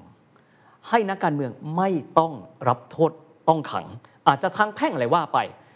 ปรากฏว่าแล้วก็เชื่อว่าไม่เป็นไรหรอก กฎหมายนี้ออกมาคนอิตาเลียนคงกำลังเชียร์กันอยู่ว่า ฮะ นัดต่อไปเจอบราซิล เดี๋ยวทั้งประเทศจะต้องออกมาแล้วไม่ดูทีวี เพราะจะออกมาฉลองที่ท้องถนนเป็นอย่างนั้นไหมครับ ไม่ฮะ ไม่ใช่ครับ เพราะว่าฟรังโกบาเร ซี่ เตะจุดโทษพลาดจุดแรก จากนั้นลูกสุดท้ายครับ โรเบ Roberto โตบาโจ Baggio เตะข้ามคาน ครับ ที่สุดคือคนอิตาเลียนไม่ออกไปเฉลิมฉล อง อยู่ในบ้าน และภาพที่เขาเห็นคือเห็นอดีตรัฐมนตรีสาธารณสุขเดินออกมาจากคุก โอ้เหรอ นี่เป็นเหตุการณ์คู่ขนานเลยเนาะ คือเปียทองคำโรเบอร์โตบักโจก็เศร้าอยู่แล้วกลายเป็นตราบาปเลย ฟินาเลฟินิโตจบ อิตาลีไม่ได้แชมป์โลกนั่งอยู่กับบ้าน แล้วก็คอยดูภาพนักการเมืองแต่ละคนออกมาจากคุก โอ้ ออกมาจากคุก ออกมาจากคุก แล้วประชาชนจะรู้สึกยังไงครับเนี่ย ก็นี่แห ละครับ นี่นี่นี่นี่นี่คือการเมืองของอิตาลีนะครับ ซึ่งหลังจากนั้นเขาเรียกว่าเป็นสาธารณรัฐที่สอง ครับ แล้วก็ยังลักษณะคล้ายกัน คนนี้เข้ามาแต่ขอเล่านิดนะครับว่าคนที่เป็นไม้เบื่อไม้เมากับเบอร์ลุสโคนีเบอร์ลุสโคนีเป็นนายกรัฐมนตรี 3 สมัย ถือว่าเป็นนายกรัฐมนตรีที่ครองอำนาจนานที่สุดเป็นอันดับ 2 รองจากมุสโสลินีนะครับแล้วก็ตัวเขาเองเนี่ยก็แน่นอนว่าหันหน้าไปมองพวกกลุ่มมานิปูลิเต กลุ่มอายการและตุลาการที่พยายามที่จะเอาผิดนักการเมืองรวมถึงเปาโลน้องชายเขา ครับ ที่สุดก็เลยประกาศนะครับในการที่จะแสดงท่าทีแหละว่าว่าว่าไม่เป็นมิตร จนกระทั่งอันโตนิโอดิเปียโตรเขาก็เลยลาออกจากการเป็นตุลาการนะครับสายตุลาการแล้วก็จำเป็นต้องลงมาเล่นการเมืองด้วย โอ้ เพื่อที่จะต้องการปกป้องตัวเอง สรุปแล้วบทเรียนของการที่มีการกวาดล้าง อืมอืม มาเฟียคิกแบ็กคอร์รัปชันในครั้งนั้นเนี่ยเหมือนกับไม่ค่อยเกิดผลมา จริง ๆ ไม่มากก็น้อยต้องยอมรับนะครับว่าวัฒนธรรม วัฒนธรรมในเรื่องของการที่มีผู้มีอิทธิพล ยังไม่อยากเรียกมาเฟียนะฮะแต่วัฒนธรรมของการเป็นผู้มีอิทธิพล เพราะว่าสังคมเขาคงมีลักษณะแบบนั้น แต่ไม่มากก็น้อยนะครับวิกฤตการณ์ในครั้งนั้นมานิปูลิเตทันเจนโตโปลีเนี่ยมันเป็นการกวาดพรมหนึ่งครั้ง แล้วก็ทำให้คนอิตาเลียนน่ะมีความรู้สึกตระหนักถึงสิ่งเหล่านี้ ภาคการเมืองเองไม่มากก็น้อยเห็นนะครับว่า การที่พักใหญ่4ี่ห้าพักต้องยุบพักตัวเองเนี่ยมันไม่ใช่เรื่องเล่นนะครับ ครับ มันไม่ใช่เรื่องเล่นที่อยู่ดีเราเห็นพักใหญ่4ี่ห้าพักหายหมดอะแล้วกลายว่าต้องเริ่มพักใหม่นับกระดานใหม่หมดเนี่ยมันไม่เคยเคยเกิดขึ้น ครับ และมีการตั้งข้อหากับคนจำนวนมาก มันเป็นสิ่งที่มหัศจรรย์มาก ไม่เคยเห็น แต่ประเทศที่ว่าถึงทั้งหมดนี้ คือประเทศที่มีเศรษฐกิจใหญ่ที่สุดอันดับสี่ในเวลานั้นนะครับ เออผมผมถามตรงนี้ก่อนนิดนึงว่า ในมุมมองของเฮียเนี่ยไอ้วัฒนธรรมการติดสินบน อืมอืม การอุปถัมภ์มันเกิดขึ้นมาจากอะไรอะ อืม มันมันทำไมมันถึงฝังรากอยู่ในแทบจะทุกอนูที่เราเห็นอ่ะผมยกตัวอย่างฟุตบอล อืมอืม เราก็เห็นเหมือนกันยูเวนตุส อืม ชัดเจนเลยตกชั้นเลย อืมอืม ใช่ไหมฮะมันมันเกิดอะไรขึ้นกับสังคมอิตาเลียนหรือมันเป็นเรื่องปกติของเขา เอิ่มเคียร์คงตอบไม่ได้ร้อยเปอร์เซ็นต์นะ แต่ว่ามันเป็นสิ่งที่มันติดมากับตัวของคนของแต่ละชาติ ที่เรียกว่า humanware นะครับ อีกส่วนหนึ่งที่ไม่รู้ว่าจะตอบคำถามหรือเปล่านะครับ อิตาลีเป็นประเทศที่ต้องหยอดน้ำมันมหาศาล เมื่อสักครู่เราพูดถึงการเมืองใช่ไหมครับ ระบบราชการ มีคำกล่าวของคนอเมริกันที่เขาใช้คำว่า อะไรก็ตามที่ทำในฝรั่งเศสและเสร็จใน 2 เดือนครึ่งคือช้า คุณจะเสร็จในอิตาลีใน 3 ปี คือมันช้ามาก เพราะฉะนั้นระบบที่ฟันเฟืองมันไม่เคยเคลื่อน ทำไมมันคุ้นๆจังเลย ใช่ไหม แต่ประเทศเขาอยู่อันดับ 8 ของโลกนะครับ โอเค อันนี้อันนี้อันนี้คือสิ่งที่น่าสนใจว่า แสดงว่าการเมืองราชการมันคือส่วนหนึ่งนะครับ ครับ แต่ว่าฟันเฟืองขับเคลื่อนหลักคือภาคธุรกิจของเขาร่วมทั้ง SME มันก็เดินของมันไปอีกอย่างหนึ่ง ครับ แต่การที่ระบบมันไม่ค่อยเวิร์กมันก็คงวางอยู่บนพื้นฐานของโนฮูไงเฮ้ย รู้จักกันน่ะ เฮ้ย มาริโอ มาริโอ เราอยากได้แบบเนี้ยเฮ้ยโจวานนี่เอามาช่วยกันไหม อย่างกรณีเรื่องของฟุตบอลเนี่ยครับ ครับ วิธีการก็คือ คือ คือชาติแบบผมใช้คำว่าแบบอิตาลีเนี่ย ก็เหมือนกับไทยคือเราถนอมน้ำใจกัน ขอเทียบตัวอย่างกาลชัวโปลีปี 2006จำได้ไหมครับ ที่ลูชาโนมอ t จิเป็นผู้บริหารของทีมยูเวนตุสเนี่ยถูกจับเข้าคุก ใช่ เพราะพยายามที่จะโทรศัพท์ไปหาเอ่อก รรมการ กรรมการ มีกรรมการแค่สองคนที่บอกปฏิเสธ ที่จะรับโทรศัพท์ เพราะบอกว่ามันไม่เหมาะถ้าเกิดว่าผู้บริหารทีมฟุตบอลหนึ่งทีม จะโทรศัพท์มาหาผู้ตัดสินสองคนแค่นั้นนะฮะ สองคนแค่นั้นนะฮะ นอกนั้น นอกนั้นคือรับทั้งหมดครับ โอเคว่าถูกผิดอันนั้นก็ว่าอีกเรื่องหนึ่ง มันแสดงให้เห็นถึงอะไรครับ แสดงให้เห็นถึงว่ารับโทรรับหน่อยก็ได้ ความเกรงใจ ไม่เป็นไร คอนเน็ชัน แต่ถ้าเป็นเยอรมันคงพูดว่า หยุดไม่ต้องคุยกัน ครับ ถ้าจะคุยคุยที่ออฟฟิศถ้าไปคุยเจอที่สเตเดียม อันนี้ผมผมผมผมชวนคุยไม่แน่ใจว่าจะเป็นการตอบคำถามเฮียหรือเปล่านะว่า เท่าที่ผมสังเกต ผมก็จะเห็นว่าอิตาเลียนเนยมีความเป็นครอบครัว อืมอืม สูงมาก ภาพที่เราเห็นในหนัง หรือว่าเราไปประเทศอิตาลีจะเป็นครอบครัวใหญ่ ครับ ๆ ใหญ่มาก อืมอืมอืม ไม่ใช่แค่แบบครอบครัวเดียว เขาเรียกครอบครัวขยายอะ เออครอบครัวใหญ่ใหญ่มาก อื นั่งกินข้าวกัน อืม ทำ อืม กิจกรรมร่วมกัน มันจะเกี่ยวไหมว่าทำให้เขามีความเป็นพวกพ้องมีความเป็นพี่น้องครอบครัวด้วย คือการที่ครอบครัวอยู่กันแบบนี้ครับ แสดงว่าแต่ละคนมีความผูกพันกันและกัน กับเพื่อนกับคนรอบตัวก็คงลักษณะคล้ายกันคือ เราคนกันเองนะ ถ้าเป็นแต้จิ๋วเรียกกากีนัง แต่ถามหน่อยนะครับเยอรมันมีกากีนังไหมครับ ผมว่าไม่มี อืมอืม อันนั้นคืออันนั้นคือสุดขั้วด้านหนึ่งนะคฮะรับครับครับ แต่ถ้าสมมุติว่าเรามากันที่อ่าอังกฤษพอมีบ้าง อืม อเมริกาพอมีบ้าง สิงคโปร์อาจจะมีน้อยมาก เพราะแต่ละประเทศเคียร์ถึงได้บอกว่า humanware ครับ อืม humanware นี่มันเกี่ยวแน่ ๆ เราเกิดขึ้นมาและอีกอย่างคำว่า patron client หรือว่าผู้อุปถัมภ์กับผู้รับการอุปถัมภ์มีความหมายว่าคนหนึ่งช่วยตัวเองไม่ได้ละไม่เลือกที่จะพึ่งพาตัวเองละ ช่วยหน่อยได้ไหม อืมอืม อีกฝ่ายก็บอกว่าได้สิ ติดหนี้บุญคุณไหมครับ ก็ติดหนี้บุญคุณ เพราะฉะนั้นสิ่งเหล่านี้เนี่ยแหละครับ มันก็เลยเกิดขึ้น แต่ Humanware แต่ละประเทศมันก็แตกต่างกัน ครับครับ โดยสิ้นเชิงอย่างเช่นชาติที่อาอย่างเช่นเยอรมันเนี่ยขอเทียบเอ็กซ์ตรีมเพราะว่าสองชาตินี้ต่างกันมาก ซึ่งตอนจบนี่เดี๋ยวต้องเล่านะว่าเขาเลี้ยงดูลูกไม่เหมือนกันนะฮะเขาเลี้ยงดูลูกไม่เหมือนกันเลย ถ้าเป็นเยอรมันก็พูดว่าช่วยผมหน่อยได้ไหมคานิกินเฮลฟ์นฝ่ายหนึ่งก็พูดนะฮะบอกว่าให้ผมช่วยขึ้นไหมอีกฝ่ายคือ ถ้าได้ก็คือบอกได้ ถ้า ถ้าไม่ก็บอกว่าไม่อีกเขาเคยอีเคยฮิลเฟอร์อยากได้รับความช่วยเหลือ no นี่คือเยอรมัน ครับ แต่ถ้าเป็นของไทยแป๊บนึงนะเดี๋ยวหาทางให้ก่อน คือมันเป็นลักษณะของความอ่อนโยน ซึ่งมันทำให้เรามีความสุข อืม แต่มันก็ทำให้เราไปไหนไม่ไกล อ่าก็มีข้อดีข้อเสีย มันมีข้อข้อดีข้อเสียของมันก็แตกต่างกันไป ครับ ถ้าจะแข็งแบบนั้น มันก็จะเป็นชีวิตอีกแบบหนึง อืมเข้าใจครับ ก็ก็ก็ก็เลยแตกต่างกัน ทุกอย่างมันก็มีทั้งด้านบวกแล้วก็ด้านลบเนาะ อย่างต้องยอมรับว่าเวลาฝรั่งมาบ้านเราก็จะรู้สึกมีความสุข ครับ แต่ขณะเดียวกันเราไปบ้านเขาเราก็ชอบที่เขามีระเบียบ อืม มันก็แตกต่างกัน ครับครับ อกแบบนี้นะ ทีนี้เมื่อกี้ตอนพูดถึงไอ้มหัศจรรย์ของเศรษฐกิจอิตาลีแล้วเฮียก็เล่าถึงฝั่งการเมืองว่า โอ้โห มีละคร ดราม่า อืม คิกแบ็กเต็มไปหมดเลย ฟังแล้วก็สนุกมากนะ อืม ในขณะที่เศรษฐกิจก็เติบโตไปเติบโตไปเรื่อยๆคำถามผมจะถามเหมือนกับเมื่อกี้ที่เฮีย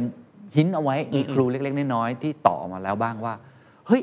สรุปแล้วเนี่ยถ้าเราสรุปว่าไอ้ยี่สิบสามสิบปีที่มันเติบโตขึ้นมาจนครั้งหนึ่งเนี่ยมันเบียดอังกฤษขึ้นมา ครับ เนี่ย มันเกิดขึ้นจากอะไรในเมื่อภาคราชการภาครัฐเองเนี่ย อืมอืม มันมีการคอร์รัปชันเกิดขึ้นมากมาย อืม มันไม่ได้ถูกการแบบวางแผนเป็นอย่างดี อืม มันไม่ได้มีเรื่องของการเซ็นทรัลไลท์ใช้นโยบายนำมันเกิดจากอะไรบทเรียนเนี่ยครับทีนี้เมื่อกี้ตอนพูดถึงไอ้มหัศจรรย์ของเศรษฐกิจอิตาลีแล้วเฮียก็เล่าถึงฝั่งการเมืองว่าโอ้โหมีละคร ดราม่า อืม คิกแบ็กเต็มไปหมดเลย ฟังแล้วก็สนุกมากนะ อืม ในขณะที่เศรษฐกิจก็เติบโตไปเติบโตไปเรื่อยๆคำถามผมจะถามเหมือนกับเมื่อกี้ที่เฮียหินเอาไว้มีครูเล็กๆน้อยๆที่ต่อมาแล้วบ้างว่า เฮ้ยสรุปแล้วเนี่ยถ้าเราสรุปว่าไอ้ยี่สิบสามสิบปีที่มันเติบโตขึ้นมาจนครั้งหนึ่งเนี่ยมันเบียดอังกฤษขึ้นมา ครับ เนี่ยมันเกิดขึ้นจากอะไรในเมื่อภาคราชการภาครัฐเองเนี่ย อืมอืม มันมีการคอร์รัปชันเกิดขึ้นมากมาย อืม มันไม่ได้ถูกการแบบวางแผนเป็นอย่างดี อืม มันไม่ได้มีเรื่องของการเซ็นทรัลไลท์ใช้นโยบายนำมันเกิดจากอะไรบทเรียนเนี่ยครับ เอ่อเฮียใช้คำนี้แล้วกันว่า ถ้าเราทำอะไรผลิตภัณฑ์เราดีที่สุด ไม่ต้องซับซ้อนนะครับอ่ะอย่างสมมติสมมติติ้งต่างเอ่อเราจะตัดสูตรสักชุดหนึ่ง ครับ คงไม่ต้องเกี่ยวกับราชการถูกไหมฮะถูกถูกไหมฮะถูกไหมฮะอ่ะสมมติเราจะทำปาร์มาแฮมเราจะทำแฮมซานเดเนเล่ก็ไม่ต้องขออนุมัติภาครัฐเราจะทำโรงงานอย่างโรงงานตัดเหล็กที่ใหญ่ที่สุดอันดับที่สองของโลกนะฮะดานเนียลี่ก็มีใบรองอ ก็จบ เพราะฉะนั้นทุกคนก็เลยมองว่าแต่ละคนมีแพชชั่นของตัวเขา แล้วก็ดันมันไปจนกระทั่งถึงที่สุดนะครับพี่ขอเล่าตรงนี้ก่อนละกันว่าเอิ่มก่อนที่จะไปถึงนั้นขอเชื่อมโยงนิดหนึ่งเพราะว่าเอิ่มจะได้เห็นกันสักนิดหนึ่งนะค ครั รับบ ว่า การเติบโตของอิตาลีเติบโตไม่ได้ถ้าไม่มีอะไรครับ น้ำมัน ประเทศอื่นเนี่ยจะเจอปัญหาปี 70 ใช่ไหมครับ ครับ ที่เรื่องขอ วิกฤตงน้ำ น้ำมั มัน น สงครามยมกิปปัวแล้วก็ตามแต่นะฮะ อิตาลีนะครับ อิตาลีเนี่ยก็จะมีบริษัทพลังงานที่ใหญ่มากที่เมอกี้เล่าให้ฟัง เอนี่เอนเตนั n ูนาเล หมา อิโค หกขา คาบูรีหมาหกขา แต่ก่อนชื่ออากิปหลายถ้าเกิดว่าเป็นคนรุ่นเฮียจะรู้จักอากิปก็คือเป็นบริษัทบริษัทเนี้ยมุสโสลินีเป็นคนตั้งขึ้นนะครับ ก็เป็นบริษัทพลังงานมาเรื่อยๆ บริษัทนี้เนี่ยโดยรัฐมนตรีเศรษฐกิจในเวลานั้น ฝ่ายการเมืองที่เก่งก็มีนะฮะ ในยุคที่น้ำมันแพงครับ เขาตำหนิบริษัทเอ่อหลาย ๆ บริษัทเลยทั่วโลกที่บอกว่า Seven Sisters Oil Cartel พวกคุณเจ็ดบริษัทเนี่ยผูกขาดน้ำมัน อิตาลีไม่มีน้ำมันใช้อะแล้วจะโตได้ยังไงอะมรดกมุสโสลินีมาตรงนี้ครับ อดีตเรามีอาณานิคมชื่อลิเบีย แล้วเราใกล้กับเขามาก ติดต่อไปที่มัวมากาดาฟี กาดาฟี ผมรู้ว่าคุณไม่ชอบผม เพราะผมเนี่ยเคยไปรบที่บ้านคุณ ขอซื้อน้ำมันได้ปะ เจ๋งไหมครับ เหมือนมีชาติชาติหนึ่งในยุโรปเขาก็ยอมจ่ายเงินรูเบิลซื้อรัสเซีย ที่สุดอิตาลีก็เลยกลาย อันนี้คือชื่อว่าเอนริโกโมรีต้องบอกนิดนึงเพราะว่าเป็นประเทศที่อุตสาหกรรมเขาไม่สะดุด เพราะว่าเขาไม่ได้ผูกกับบ่อพลังงานแค่บ่อเดียว เพราะฉะนั้นอดีตอาณานิคมที่เขามีเขาเออกมาได้ ก็เลยได้น้ำมันจากลิเบียไปด้วย มีตัวขับเคลื่อนเศรษฐกิจที่ ฮะ ประเทศอื่นอาจจะไม่ได้มองลิ ไม่ เบี ได้ ยเท่า ไม่ ไหร่ ได้มองลิเบียลองคิดดูแล้วกันว่า เก่งไหมล่ะ เขาบอกว่าถ้าเกิดว่าเรามองรอบด้านนะเรามืดแปดด้านเนี่ยอิตาลีจะมองหามุมที่เก้าเสมอ นะครับ เอาตัวรอดดี อ่ะขออนุญาตกลับมาที่เรื่องของการที่ว่าทำไมเศรษฐกิจเขาเจริญ ครับ นะ ครั ฮะ บ เฮียขอใช้คำว่า passion ครับเคนบางคนบอกว่า passion แปลว่าอะไร ผมก็มี passion ผมหา passion ไม่เหมือนกันนะครับเฮียขอเล่าเรื่องหนึ่งที่ที่เป็นนิทานที่คนที่ไปเรียนที่อิตาลีเขาจะเล่าให้ฟังครับ แล้วคนอิตาลีก็จะบอกว่านี่เป็นนิทานที่คลาสสิกมากเลย ระหว่างเขากับประเทศที่ข้ามเทือกเขาแอลป์ไปและนิสัยไม่เหมือนเขาเลยครับนั่นคือเยอรมันเคนลองจินตนาการดูมีคนถามว่า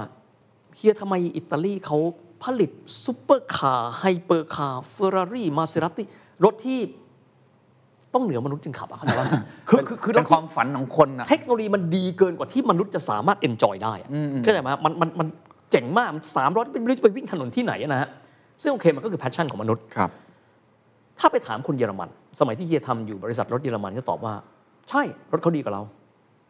แล้วเขาขายได้เยอะไหมล่ะเขากำไรเยอะเท่าพวกเราไหมนี่เยอรมันนะฮะ ครับ ในขณะที่อิตาเลียนคือ ไม่สำคัญ เราได้ทำสิ่งที่ดีที่สุดในโลกนี้ อ่ ะเทียบกันอย่างนี้ครับ วิธีการเลี้ยงลูกครับ อ่า คนอิตาเลียนก็ใช้วิธีว่า สมมติลองจินตนาการดู ถ้าใครเป็นคุณพ่อคุณแม่คนนะฮะสมมติเห็นลูกกำลังเล่นดินน้ำมัน ปั้นปึ๊บท่านจะทำอะไร เท่านี้ก่อนนะฮะ ท่านจะทำอะไร ถ้าเป็นครอบครัวเยอรมันก็จะเดินเข้าไปแล้วถามว่า ลูกทำอะไร ปั้นดินน้ำมันครับ จะปั้นเป็นรูปอะไร ไดโนเสาร์ครับ แล้วได้อะไร ได้ความสุขครับ แล้วความสุขมันต่อยอดทางเศรษฐกิจยั งไง แล้วถ้าปั้นไปเรื่อยๆอ่ะปั้นดีที่สุดอยากปั้นรูปอะไร อยากปั้นเป็นรูปคุณพ่อครับ แล้วมันหาเงินได้ ไหม แล้วมันการันตีได้ไหมแต่ละเดือนได้เงินเท่าไหร่ลูกก็เลยบอกว่ากันเรียนวิศวะ ไม่ลูกจะบอกว่ากูไม่ปั้น แล้ว ลูกลูกก็แบบครับพ่อ นี่นี่คือนิทานคนอิตาเลียนเล่านะฮะ ครับอ๋อนี่คือคนอิตาเลียนเล่า คนอิตาเลียนเล่าคนเยอรมันอาจจะเห็นต่างนะไม่รู้ อ่าโอเค นะฮะเพราะฉะนั้นเนี่ย เหมือนเป็นโจ๊กหน่อยๆ ก็ก็ก็คือเส้นทางความเจริญคนไม่เหมือนกันอันอันนั้นก็จะเป็นแบบที่พวกเราจะมองว่าบ้านเราก็อาจจะเป็นแบบนั้น เรามองอย่างนั้น อิตาเลียนครับ ลูกปั้นดินน้ำมัน ลูกทำอะไรอ่ะปั้นดินน้ำมันครับพ่อ เดี๋ยวปั้นรูปอะไรอ่ะไดโนเสาร์ครับ สวยนี่โอเค วันต่อมามาดูลูกพัฒนามา ลูกปั้นเป็นรูปอะไรอ่ะโอ้โหเนี่ยผมปั้นเป็นรูปไมเคิลแองเจโลครับผมปั้นเป็นรูปเดวิดไม่สวยเลยนะฮะ ลูกพ่อเก่งเหลือเกิน สวยจังเลยโอ้ยกอดหน่อยโอเคโอเค วันต่อมาครับ คุณพ่อก็จะไปซื้อปูนขาวมา ลูกปั้นดินน้ำมันน่ะมันไม่เหมือน ลูกปั้นปูนขาวไหมลูกก็ปั้นมาบูดบูดๆเบี้ยวเบี้ยวๆปุ๊บออกมาปั๊บเด วิด โอ้โห ลูกพ่อกอดทิ้งวะโอเค เรียบร้อย ต่อไปโตโตๆขึ้นไอ้นี่ก็ปั้นไปเรื่อยๆลูกเราเปลี่ยนไหมเราแกะสลักไหมแกะสลักหินอ่อน ได้เลยพ่อ บททั้งบทสนทนาไม่มีเหตุผลเลยนะ ทั้งบทสนทนาคือ passion เพียวๆนะฮะลูกแม่งก็ตอกตอกตอกไปตอกมาครับ จบเป็นที่ เด็กคนนั้นคือไมเคิลแองเจโลอันนี้คือ เปรียบเทียบ นะ เพราะฉะนั้นเนี่ยคนหนึ่งทำสิ่งที่ดีที่สุด ตาม passion ย้ำดีที่สุด อีกคนหนึ่งทำด้วยเหตุด้วยผล เพราะฉะนั้นเวลาที่ออกมาเฟอร์รารี่อย่างที่เฮียบอก สุดยอด engineering เลย ไม่มีมนุษย์คนใดที่น่าจะสามารถใช้แรงม้าได้ทุกตัว ที่อยู่ในรถคันนั้น เทคโนโลยีที่มีมันเยอะจนกระทั่งแบบ มันมหัศจรรย์มากอะแต่คนอิตาเลียน ผมภูมิใจมากที่ผมทำสิ่งที่ดีที่สุด ถูกไหมฮะ ฮะ สลักหินอ่อนออกมาปีเอต้าของมิเคลังเจโล สวยเหลือเกิน ครอบครองไม่ได้แต่แบบ ผมฟินที่สุด ตัดสูตรออกมา โอ้โห อันนี้คือสูตร ดูสิผ้าทอ บูนอะไรก็ตามแต่ตื่นเต้นไหมนี่คือเขาขายได้ไม่ได้ไหมอีกเรื่อง นะฮะ อีกเรื่องนะฮะ เหมือนกันครับ กุชชี่มาสักครู่เล่าตะไว้ กุชชี่เนี่ย กุชโชกุชชี่เนยนะฮะ ก็คงเหมือนคนอิตาเลียนทั่วไปแหละครับ ตอนนั้นก็เอ่อเริ่มต้นเนี่ยประมาณสักปี 1920 เขาก็เดินทางเป็นหนุ่มอิตาเลียนนะก็เดินทางไปทั่วยุโรป แล้วก็ไปที่ลอนดอนครับ แล้วก็ไปเป็นพนักงานกดลิฟต์ ที่โรงแรม ผมจำไม่ได้ว่าโรงแรมอะไรแต่อยู่แถวๆทราฟัลการ์สแควร์เป็นโรงแรมที่ใหญ่มาก แขกของเขาเช่นวินสตันเชอร์ชิลเคยบรรทุกลิฟต์ของเขาเนี่ยนะฮะเขาก็ดูแพชชั่นครับ ทำไมคนทุกคนมันมีเครื่องหนังที่สวยจังเลย แพชชั่น ดูทุกคนเลย คุณผู้หญิงถือกระเป๋าแบบนี้ คุณผู้ชายใส่เข็มขัดแบบนี้ คุณผู้ชายมีกระเป๋า messenger bag แบบนี้ กลับมาบอกเมีย เมียเป็นช่างตัดเสื้อนะครับเฮ้ย เรามาทำเครื่องหนังกันดีกว่า ก็ทำไปเรื่อยๆจนกระทั่งออกมาเป็นเครื่องหนังที่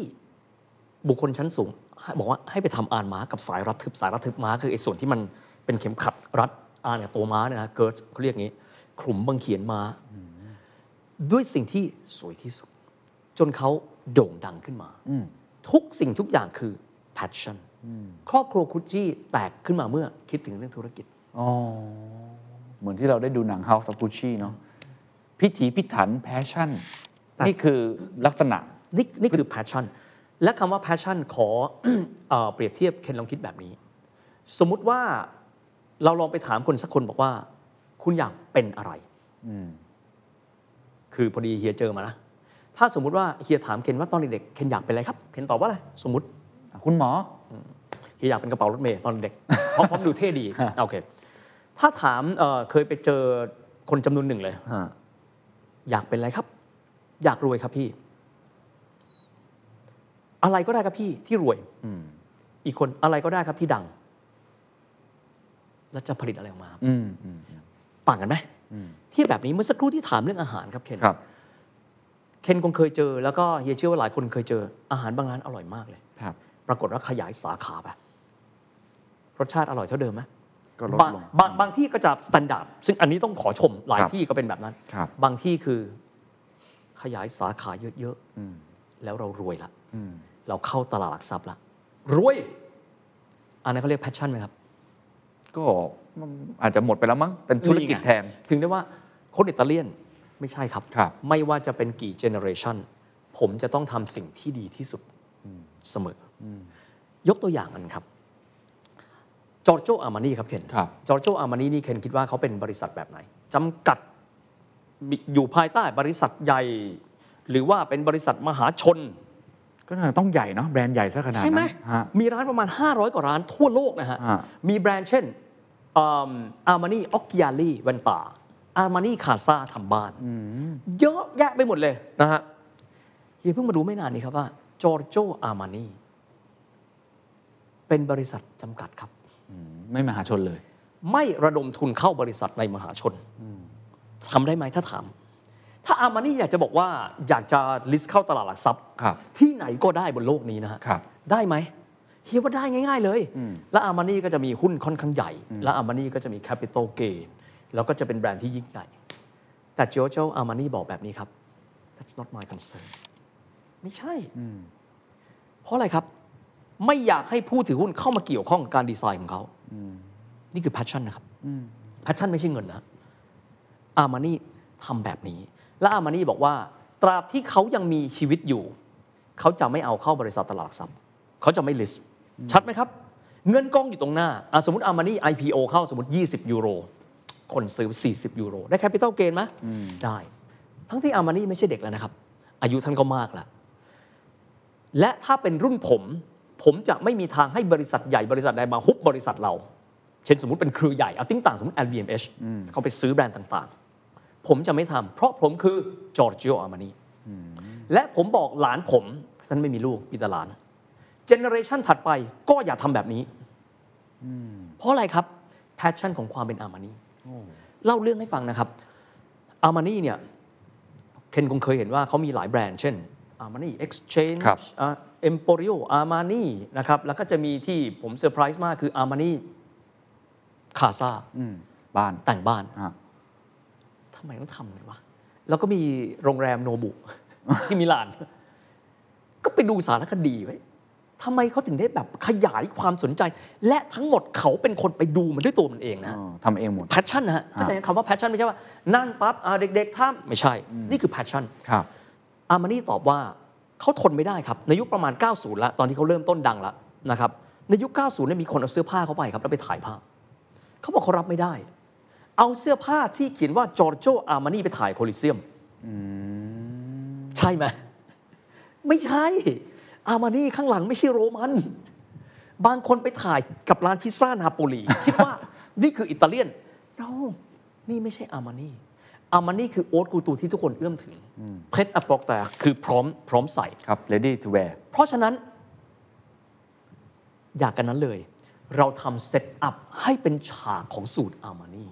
ถ้าคุณจะถ่ายรูปกับสูตรของผม เสื้อผ้าของผม คุณต้องมีเซตอัพเหมือนที่ผมท ำ ในเมื่อคุณไม่ทำผมทำให้คุณ นี่คือการวิธีคิดในการแตกแบรนด์ของเขาแตกธุรกิจ เห็นไหมครับค ำว่า passion คือ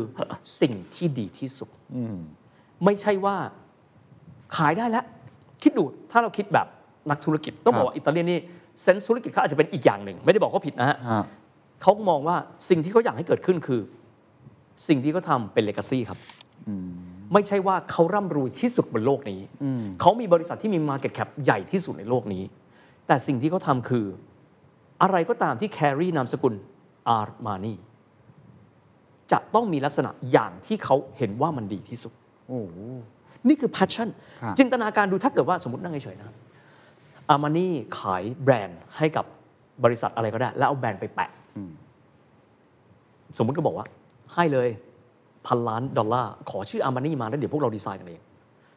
ถ้าเกิดเป็นบริษัทสมมตินะเสื้อผ้าแบรนด์วิตตอริโอสมมติ วิตเตอร์เรียล เอา อ้าวไปตั้งแต่ร้อยล้านละ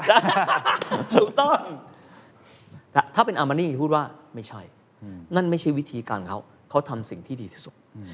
เคยเจอเพื่อนคนนะไปที่เอ่อมิลานแฟร์เขาคุยกันบอกว่าพี่ผมเจอคนแม่งเหมือนอามานี่เนาะแม่งจัดแม่งจัดดอกไม้อยู่ที่บูธอามานี่ผมไปดูใกล้ๆพี่ มันไม่ใช่คนหน้าเหมือนนะพี่ มันไปจัดดอกไม้เอง มันคืออามานี่จริง มันคือจอร์จมันคือจอร์โจอามานี่ ครับ นั่นคือแพชชั่นครับ คือลงไปบูธของเขาต้องหน้าตาเป็นแบบนี้ คือคงเหนื่อยมากนะ ฮะ แต่ this is passion เหมือนกับไมเคิลแอนเจโลครับ เทียบกันดู คิดอะไรไม่ออกไปมองเดวิดครับ ตอกจนกระทั่งว่า ทุกจุดต้องคิดมาแล้ว ยกตัวอย่างขอโทษนะฮะ ทุกคนจะล้อเล่นไอ้จูเดวิดแม่งเล็ก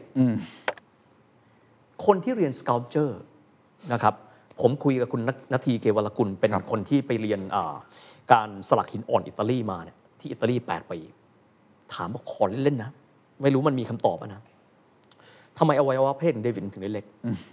เขาคิดมาแล้วครับพี่ ว่าตอนที่เขากำลังถือลูกหินกับหนังสติ๊ก พร้อมที่จะสู้กับโกไลแอตเนี่ย เขาคิดอยู่เขาจะใช้วิธีอะไร เพราะฉะนั้นถ้าพี่ดูทั้งตัวเลย ตัวจะเกร็ง ใช้ความคิดอยู่ เพราะฉะนั้นคนใช้ความคิดอวัยวะเพศไม่ใหญ่ คิดมาแล้ว ครับ คิดมาแล้วครับ ไม่ใช่ว่าอยู่ดีๆปั๊บเคาะอุ้ยตายแล้วมันหักว่ะทำให้มั นเล็กไม่ใช่ครับ คิดอยู่ เขาคิดมา แล้ว กล้ามเนื้อเช่นทำไมต้องมีเส้นเลือดคอเส้นเลือดคอสำคัญนะฮะ เพราะเส้นเลือดคอบอกว่าเขากำลังครุ่นคิด แล้วเวลาที่คนคิด เส้นเลือดมันจะขยายตัวนี่คือถ้าเกิดว่าทำให้มันเสร็จเสร็จๆ ฮะ คือใส่ใจในรายละเอียด อาจจะ มาก ออกมาเป็นโดเรมอนแล้วดังก็ได้ นะ แต่แต่แต่ว่ามันก็ไม่ใช่อะ ครับ แต่ ครับ แต่แต่แต่อันนี้คือคำว่า passion เออ นะฮะ เพราะฉะนั้นถ้าเราไปดูทุกสิ่งทุกอย่างของอิตาเลียนคือคำว่า passion เนี่ย comes first เคยคุยกับท่านทูตอิตาเลียน ท่านโลเรนโซการันตินะบอกว่า เขาถามประโยคแรกนะก่อนที่มันจะมาถึง conclusion ที่เฮียได้คุยมาตลอด ฮะ ถามว่าท่านทูต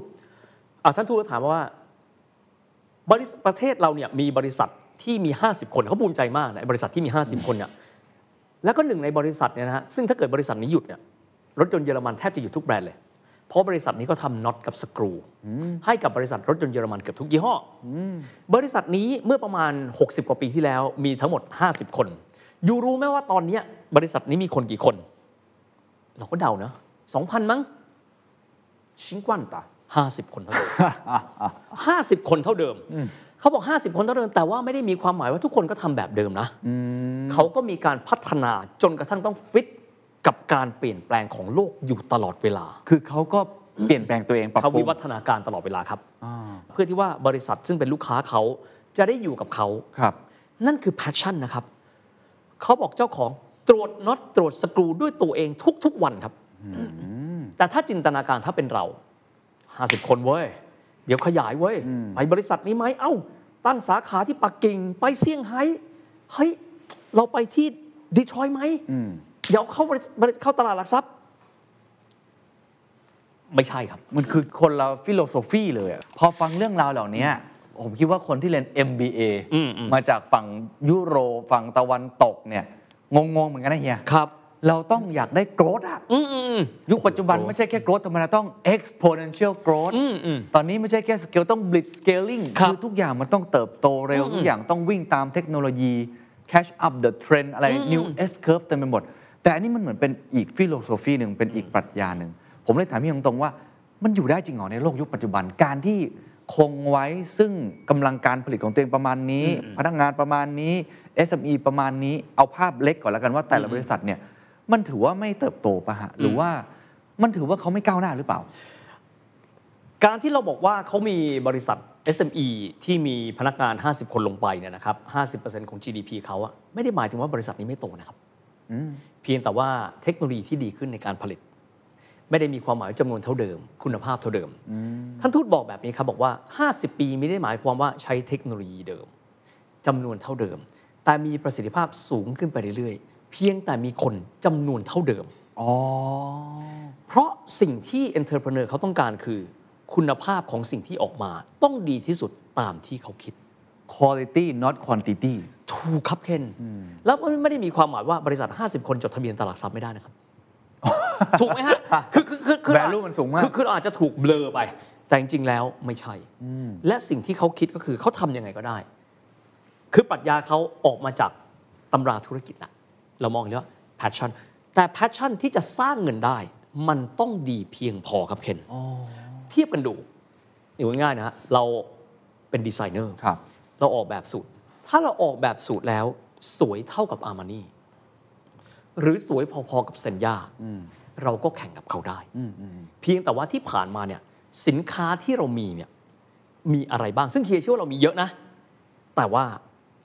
มันดีเพียงพอเท่ากับที่พวกเขาต้องการแล้วหรือยัง อย่างที่เมื่อสักครู่บอกนะครับว่า เรื่องของสูตรดูง่ายๆ ตัดสูตรกับที่ใดก็ตาม ก็จะแบบไหนแบบไหน เจอช่างอิตาเลียนจะถามว่า อยากใส่สูตรให้ดูดีตอนนั่งหรือตอนยืน เพราะตอนนั่งพุงมันออกถูกไหมฮะ อ๋อ ถ้าตอนนั่งตัวต้องประมาณนี้ แต่คุณต้องยอมรับนะว่า เวลาที่คุณยืนมันจะตัวใหญ่ไป แต่ถ้าใส่พอดีตอนที่ยืน คุณก็นั่งติดกระดุมไม่ได้ลองคิดดูดิฮะ เวลาใส่สูตรเนี่ย อยากให้เผื่อเวลากินข้าวเที่ยงหรือเปล่า มีชาติไหนเขาทำกันบ้างครับ แต่นี่คือแพชชั่นของเขาที่เขามี อันนั้นเป็นอีกรูปแบบหนึ่ง ครับ แล้วก็แพชชั่นของเขาก็เอ่ออีกส่วนหนึ่งคือถ้าสมมติเขามีสิ่งไหนที่ดีแล้ว เช่น อาหารรักษาคุณภาพนั้นให้ดีที่สุด ซึ่งไม่ได้หมายความว่าไม่พัฒนา ห ไม่ รื ได้ อว่าหมายความว่าไม่พัฒนาครับ หรือว่าแฮมของเขาก็แฮมเหมือนเดิม ชีสก็ของเขาก็เหมือนเดิม อ่าฉันต้องกินงี้ความท้าทายของการรักษามาตรฐาน ครับ อาจจะไม่ต้องดีขึ้นนะครับ เพราะทุกคนคาดหวังรสชาติแบบนี้เหมือนกันตลอดเวลาถูกไหมฮะ ฮะ แต่ไม่ได้มีความหมายว่าบริษัทอิตาเลียนเขาไม่สเกลเลยนะฮะ อืม เพราะก็จะมีเซกเตอร์อื่น อ๋อ ที่เขาสเกลอย่างมหาศาล ครับ อ้าวลองยกตัวอย่างครับ มีบริษัทหนึ่งซึ่งเข้ามาในเมืองไทยเมื่อไม่นานนี้ FS Ferrovio dello Stato การรถไฟอิตาลี ถามว่าเข้ามาทำไม นี่เป็นบริษัทที่เฮียไม่เคยรู้มาก่อนเลยนะครับว่า มีความใหญ่โตขนาดนี้ FS คือการรถไฟอิตาลี ครับ ขายอะไรว่าขายหัวรถจักรอะไม่ใช่ครับ ขายระบบอานัตสัญญาณ อ๋อ คือคือรถไฟเนี่ยโอเค เราจะเห็นก็จะเป็นเอ่อตัวฮาร์ดแวร์เนาะ ครับ ตัวโบกี้ ตัวระบบไฟฟ้า แต่ระบบอาณาสัญญาณ อันนี้จะเข้าชานชาลาแล้วกี่นาทีจะเข้ามาถึงกา การ รเป็นซอฟต์แวร์คล้ายๆอย่างนั้น FS ขายให้ใครรู้ไหมครับสวิส อ๋อเหรอฮะ สวิสใช้ระบบการเดินรถของอิตาลีนะครับ เพราะฉะนั้นมีความหมายว่า ข้ามแอลป์ไปนิดหนึ่ง ไปเจออิตาลี ไปอ่าข้ามแอลป์ไปเจอสวิสขายได้สเกลไหมสเกลต่อมาครับขายให้ลูกค้าใหญ่มากๆเคนรู้ไหมขายให้ใคร ไม่ทราบอะ จีนครับ อ๋อ คิดดูว่าขายจีนใหญ่ขนาดไหนล่ะ อืม และต่อมาครับที่บ้านเรา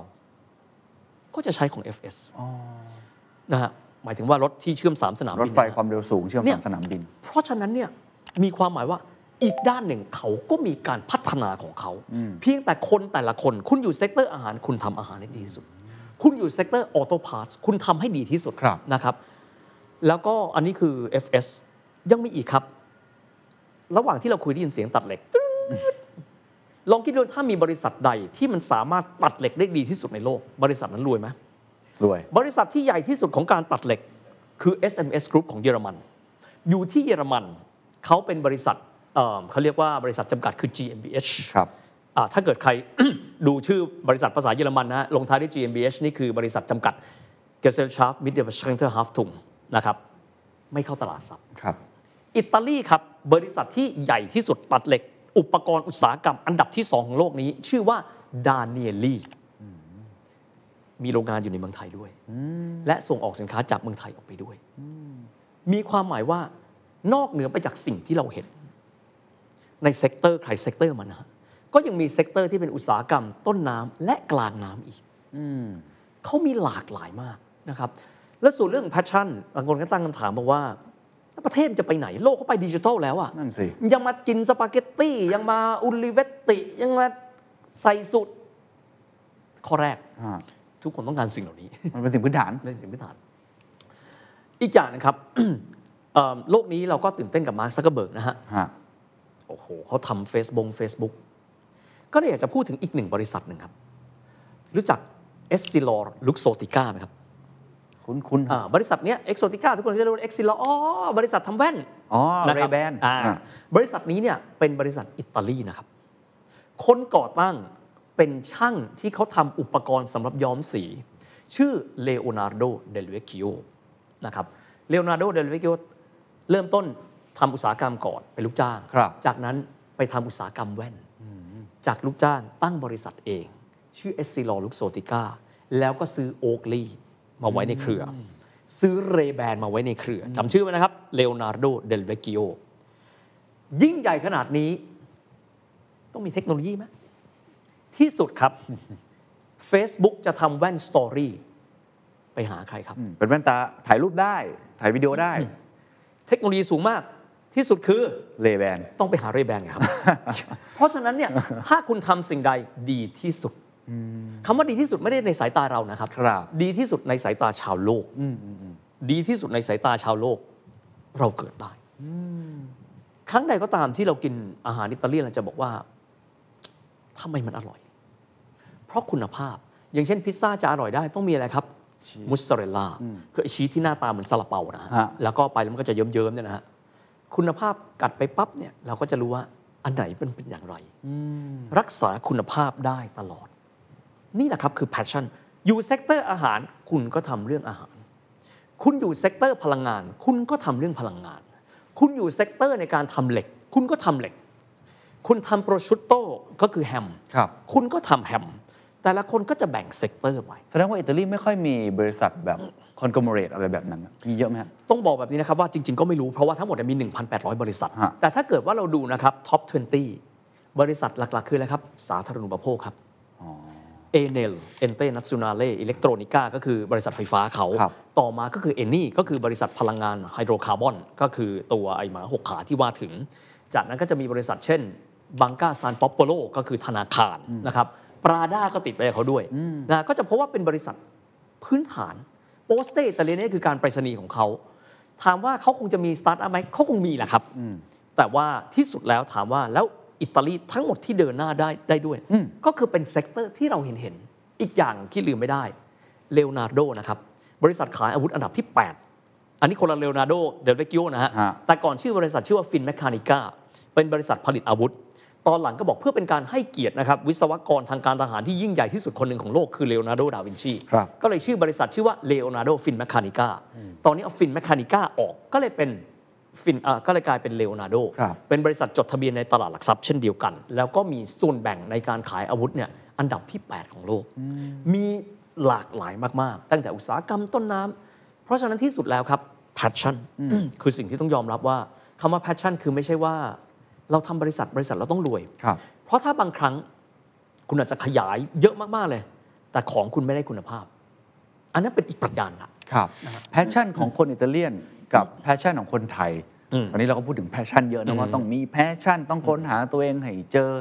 เฮียมองว่ามันต่างกันยังไงนะที่เฮียพูดแต่ต้นว่าแพชชั่นของเขากับแพชชั่นของเรา อืม มันอาจจะไม่เหมือนกันสักทีเดียว คือเรียกว่าความเอาจริงเอาจังกับ passion ต่างระดับกัน อ๋อ เราไม่ได้แย่นะครับ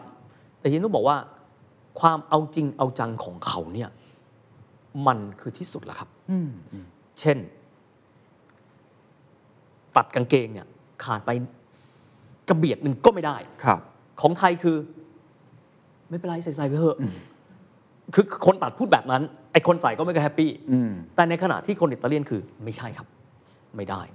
อาหารเค็มไปอ๋ออันนี้คือเค็มปกติของเราขนสมองมีละมาตรฐาน ถูกไหมฮะเพราะฉะนั้นคำว่า passion เนี่ยเรามีเหมือนกัน แต่คำว่า passion สิ่งที่มาด้วยกันคือคำว่ามาตรฐานครับอีกส่วนคือเราตอบโจทย์ ไม่ใช่ตอบโจทย์เราเอง สมมติเราสมมติว่าเพียรทำแก้วมาใหม่สวยที่สุดในโลกเคนดูบอกว่า passion ของคุณไม่เหมือนของผม ไม่ใช่ แต่เขาคือการทำสิ่งที่ดีที่สุด หนึ่งคำที่สามารถสรุปได้ครับ อิตาลีทำสินค้าและอาหารเนี่ยเหมือนกับคนอื่นนะแต่ทำได้ดีกว่าเสมออ อืม สินค้า s ิมเ l ิล i ิมเ l ิลกาแฟเหมือนไหม อืม เครื่องทำกาแฟ ใช่ใช่ เอาดูง่ายๆนะประเทศไทยนี่อยู่มาวันหนึ่งก็กินกาแฟกันทั้งประเทศเลย ครับ เครื่องทำกาแฟยี่ห้ออะไรบ้างล่ะครับ อืม ซิโมนีซันเนตติ ใช่ นี่นี่ก็อายุแบบหลายสิบปี ก็ ครับ ตั้งแต่หลังสงครามโลกหรือว่าอาจจะก่อนหน้านั้น แต่ทุกอย่างครับทำไมเราจึงไม่ได้ไปซื้อจากประเทศอื่น ๆ อืม เพราะอิตาลีทำลายคำว่า passion ย้ำนะครับ ไม่ใช่แค่ว่าสิ่งที่เราชอบทำแต่ทำแล้วเหนือกว่าผู้อื่น อืม และดีที่สุดเสมอ อืมอืม นี่คือสิ่งที่ที่ต้องยอมรับว่าชาติอื่นอาจจะมี ครับ แต่เราจะเห็นจากอิตาลีเลยว่าทำไมทุกสิ่งทุกอย่างต้องรีเฟอร์ไปถึงเขาตลอด อืมอืมอืม และเขามีระบบคิดของเขาที่มันเป็นแบบ นั้น นักออกแบบรถยนต์ ฮะ ก็ก็เป็นอิตาเลียน เราจะได้ยินหลายคนนะมิเคลอตตีเพราะว่าเขามี eye for details ส่วนบ้านเราบางทีต้องยอมรับนะครับว่า เราอาจจะมองว่าไม่เห็นเป็นไร เราใช้คำนี้บ่อย แต่คำว่า passion คือคุณประนีประนอมกับมันไม่ได้ อ่าเข้าใจฮะ เขียนหนังสือผิดผิดถูกถูกๆ บางทีคนบอกว่าก็ไม่เห็นเป็นไร ถ้าหมอจ่ายยาผิดเขียนหนังสือผิด เป็นไรไหม เป็นฮะ เป็นไร คนอิตาเลียนก็คือไม่ได้ เขาอาจจะดูสบายๆ แต่มาตรฐานของเขาคือไม่ใช่ ครับครับ มันต้องมีความเป๊ะ เพราะนั่นคือ passion ของเขา อ่าโอเค กลับมาสู่ยุคปัจจุบัน อือฮึ เราไล่ไทม์ไลน์กันมาตั้งแต่อดีต ครับ รับร้อยกว่าปี แล้วก็ดูฮิวแมนแวร์ดูซอฟต์แวร์ ดูโครงสร้างอุตสาหกรรม ครับ ดูการเมือง ปัจจุบันอิตาลีก็ถือว่าเป็นประเทศที่ที่ยังเป็นประเทศที่ยิ่งใหญ่ อืม G8 เห็นไหม แต่ก็ G8 อืม มีปัญหา อืมอืม เยอะเหมือนกันโดยเฉพาะเรื่องหนี้ อืม ใช่ไหมฮะมีปัญหาภายในอะไรต่างๆทำให้หลายคนก็มองว่าเฮ้ยอิตาลีนี่ไม่แข็งแกร่ง อืม เหมือนเดิมแล้วตรงนี้เฮียมองยังไงว่า ความสามารถในการแข่งขันของอิตาลียังเหมือนเดิมไหมไอ้แพชชั่นของเขาเนี่ยยังคงอยู่ยังใช้ได้ไหมจากประวัติศาสตร์มา เชื่อมมาถึงปัจจุบัน คำถามในซุปเปอร์เคนจริงๆอะขอบคุณมาก เพราะว่าเป็นคำถามที่ดีมาก ครับ นะครับ ต้องแยกแบบนี้ครับ จำวิกฤตลูกหมูได้ไหมครับ ครับ ปี 2008 ครับ ที่มีปัญหาโปรตุเกส อิตาลี กรีซ ไอร์แลนด์ กรีซ แล้วก็สเปน ก็คือยุโรปใต้อาจจะบวกไอร์แลนด์ไปนิดหนึ่ง ตอนนั้นวิกฤตที่เกิดขึ้นคือวิกฤตอะไรครับหนี้สาธารณะครับหนี้สาธารณะแปลว่าอะไรครับ รัฐบาลมีหนี้สาธารณะเกินตัว แต่มิได้หมายความว่า ภาคเอกชนมีปัญหาตามไปด้วยนะครับ บ้านเราเจอปัญหาอย่างนี้ครับ คือบ้านเราเจอวิกฤตต้มยำกุ้ง ซึ่งตอนนั้นล้มลงไปทั้งคู่ ครับ แล้วเราเลยคิดว่าวิกฤตเวลาที่เกิดขึ้นคือตายทั้งคู่ คือรัฐก็ไปเอกชนก็ไป แต่อิตาลีไม่ใช่นะครับ อิตาลีนะเวลานั้นคือเจอปัญหาของหนี้สาธารณะมีความหมายหนี้ของรัฐบาล แต่ไม่ได้มีความหมายว่าภาคเอกชนเขาไม่มีเงิน ต่างกันนะครับ อันนี้ต้องใช้คำว่ามันคือต้องต้องแยกกันระหว่างหนี้สาธารณะกับหนี้อย่างนี้ ครับ เพราะฉะนั้นบางทีที่เราได้ยินคำนี้เขาบอกว่าหนี้สาธารณะประเทศไทยตอนนี้มีสัดส่วนหนี้ซึ่งเป็นหนี้ต่างประเทศเพียงแค่ 6%เราก็งง แล้วที่เหลือไปกู้อะไรวะ ก็กู้คนไทยนี่ครับ คือภาคเอกชนยังมีสภาพคล่องเหลืออยู่ อิตาลีเหมือนกัน อ๋อ ณเวลานั้นคือภาคจริง ๆ แล้วเนี่ยวิกฤตมันไม่ได้เริ่มต้นจากอิตาลี แต่พอไปดูในเชิงเทคนิคเนี่ยภาคราชการอิตาลีมีหนี้สาธารณะเนี่ยเกินกว่ามาตรการที่ EU เขาต้องการให้เป็น แต่ว่าสภาพคล่องของระบบเศรษฐกิจอิตาเลียน ฮะ ทั้งหมดยังคงแข็งแกร่งอยู่ โอเค ต่างกันนะครับ แต่ว่าพอเวลาเรามองเราจะนึกต้มยำกุ้งละรัฐบาลตายเศรษฐกิจต้องตาย อืม หนี้รัฐบาลก็ส่วนหนึ่ง ครับ แต่เอกชนที่ยังมีสภาพคล่องยังคงเหลืออยู่ เพราะถ้าไปดูบริษัทพวกนี้ก็ยังสามารถที่จะเดินหน้ากันได้อย่างเป็นปกติ ครับ สินค้าแฟชั่นปีนี้ก็ต้องยอมรับว่าเป็นปีที่ดีมากเพราะเงินยูโรอ่อนมาก ใช่ ขายดีมากในเมืองไทยนี่ท็อปท็อปนะฮะ คือคือคือคือต้องยอมรับว่าโลกนี้เนี่ยอีกอย่างครับที่อยากจะฝากเอาไว้คือ โลกนี้ไม่ได้มีแค่ functional value นะครับ อ๋อจริง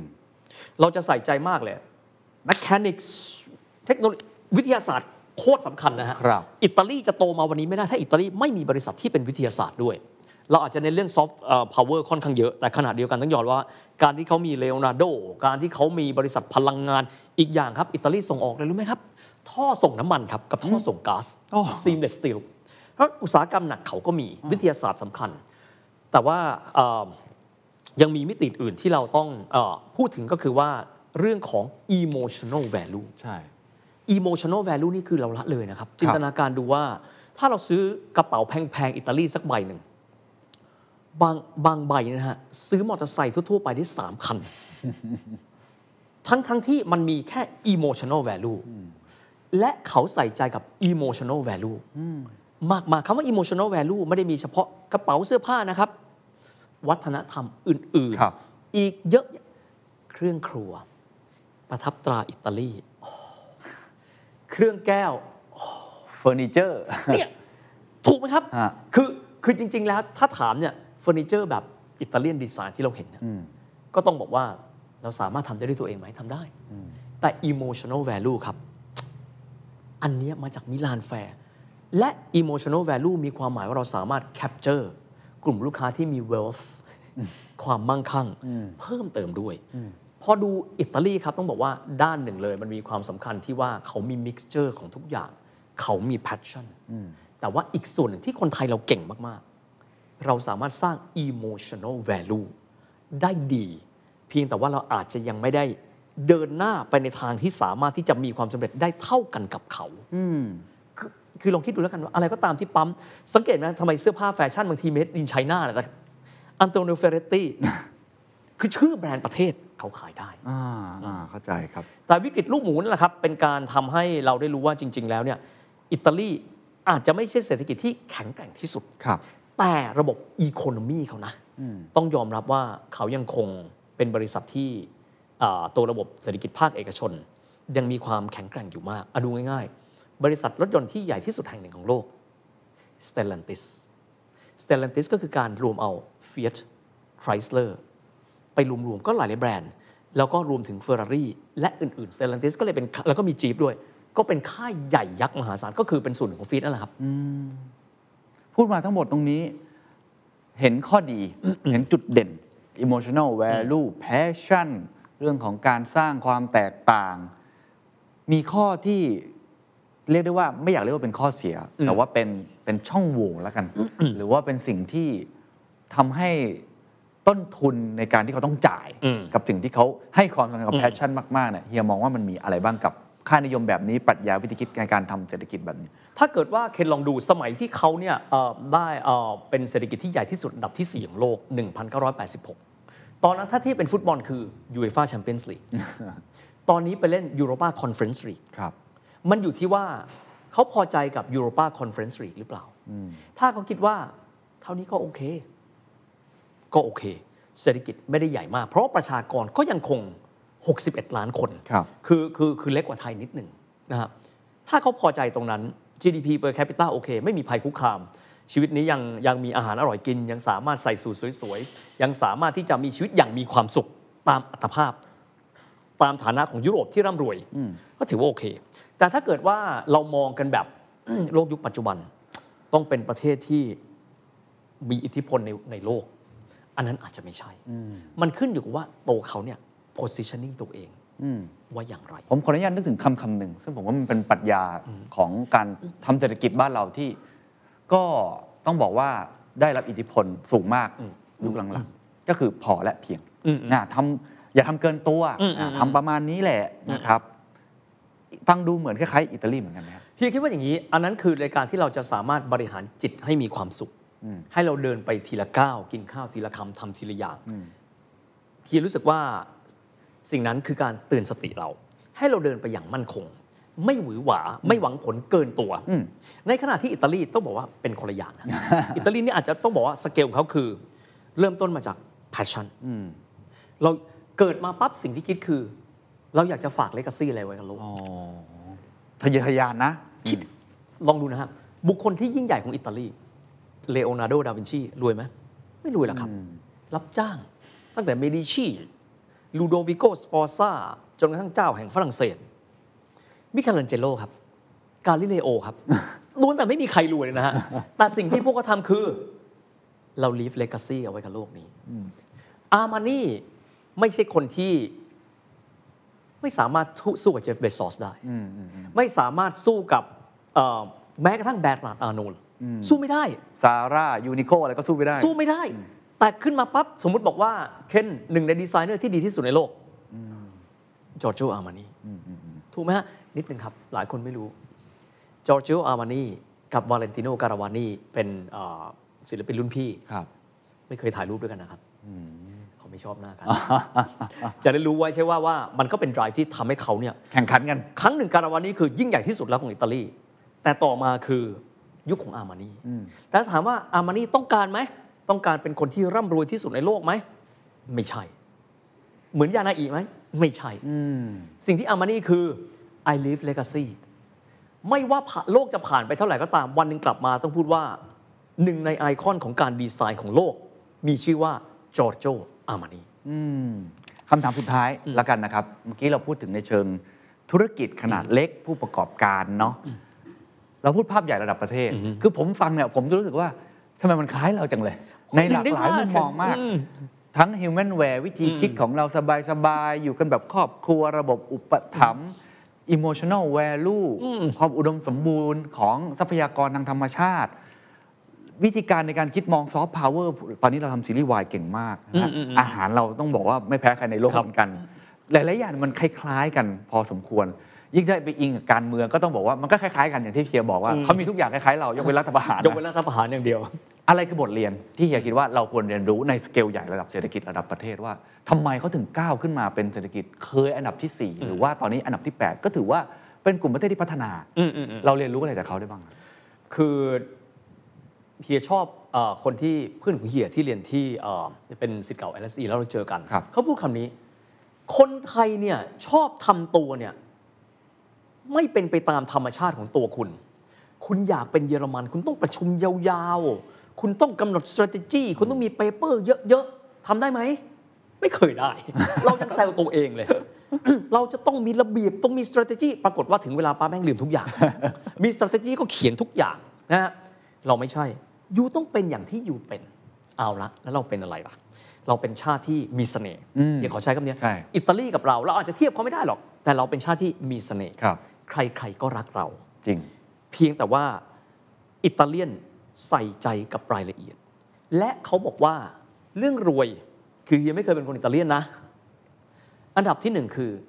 เลก a ซีของเรา ที่ให้คนรู้สึกว่าตื่นเต้น และชื่นชอบเราคืออะไร แต่ไม่ใช่ว่าเราจะรวยไปขนาดไหน แน่นอนว่าเงินสำคัญครับ แต่เฮียจะบอกว่าถ้าเราทำสินค้าที่ดี ได้เท่ากับที่อิตาเลียนเขาได้เคยทำเฮียเชื่อว่าดีนะ บางทีก็ต้องบอกว่าอันนี้อาจจะเป็นเรื่องที่ว่าทำยังไงให้คนต่างชาติเขาได้รู้นะครับ เราจะทำอย่างไรเพื่อเป็นการอิมเพรสโลกใบนี้อิมเพรสคือการสร้างความประทับใจ ตอนนี้เราสร้างความประทับใจให้กับคนจำนวนหนึ่งละเราขยายผลสิครับ ต้องบอกว่าเราเป็นที่ชื่นชอบของคนที่รวยที่สุดอันดับที่สองของโลกและอันดับที่สามคือจีนและญี่ปุ่น ขยายผล และอีกส่วนที่ยังติดใจอยู่แต่เฮียก็ไม่รู้ทำไงนะ อ่า ที่ท่านทูตอิตาเลียนท่านบอกว่า ของชิ้นเนี้ยถ้าอยู่ถ้าเป็นอยู่ที่ยุโรป 2,000 ยูโร ที่บ้านอยู่ขาย 800 บาท ต้องยอมรับว่าสิ่งที่กระเป๋าใบหนึ่ง ต้นทุนอาจจะ 2,000 บาท ครับ แต่ขาย 3 0 0 0 0นก็ต้องไปแคร็กมันให้ได้แหละครับว่า อ่า เขาทำด้วยวิธีการอะไร อาจจะเรียนคือเยาว่าการที่เราเรียนรู้ตัวแบบของอิตาลีนี่น่าสนใจมากนะ เช่นอาร์มานีไปกับโรเบิร์ตเรดฟอร์ดในสมัยที่ Product Placement ยังไม่ดัง แต่ยังมีคนอื่นอีก เช่นเรแบนเขาทำด้วยวิธีการอะไร การสร้างแบรนด์อิตาเลียนเองเขาใช้วิธีการอะไร และอีกหลากหลายที่ว่าเคสตัดดี้น่าสนใจ หรือแม้กระทั่งว่าเฟเรโร ครับ นาเตลล่า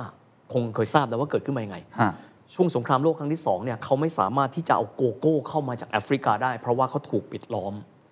ก็เลยบอกว่ามีอะไรเนี่ย ก็เหมือนผัดไทยบ้านเราเลยนะฮะ ฮะ มีอะไรก็ไปตำตำมันเข้าไป แล้วออกมาให้ได้ ก็เลยเอาเฮเซลนัทที่ มี ก็ตำไปตำมาช็อกโกแลตบวกกับเฮเซลนัทก็เลยกลายเป็นนูเทลล่า เอาง่ายๆอย่างนี้เลย แล้วก็แล้วก็ช็อกโกแลตที่บางคนบอกว่าช่วงเวลาดังท อง เฟเรโรโรเชอร์ ครับ ที่หน้าตาเหมือนลูกอุกาบาตห่อทองและสวยนะฮะ อร่อยอร่อย เฮียก็ชอบกิน ฮะ ก็เกิดมาจากนี่แหละครับ เอ้า ช็อกโกแลตไม่คือโกโก้ไม่ พอ ถูกถูกปิดล้อมไว้ ครับ ตำตำเข้าไปออกมากลายเป็นสินค้าที่อร่อยที่สุด ก็เหมือนผัดไท ผ ย สมถั่วผสมอะไรไหม นี่ดูดิ แล้วกลายเป็นว่าเฟเรโรถ้าจะไม่ผิดชื่อหน้าคือมาโกเฟเรโรรวยที่สุดมากกว่าเฟียสของอันเยลลี่อะ โอ้เหรอ ช็อกโกแลตก้อน ช็อก กล โก ม แลตเนี่ยเพราะมันกินกันทุกบ้าน แล้วคิดดูถ้าถ้าทำช็อกโกแลตและอร่อย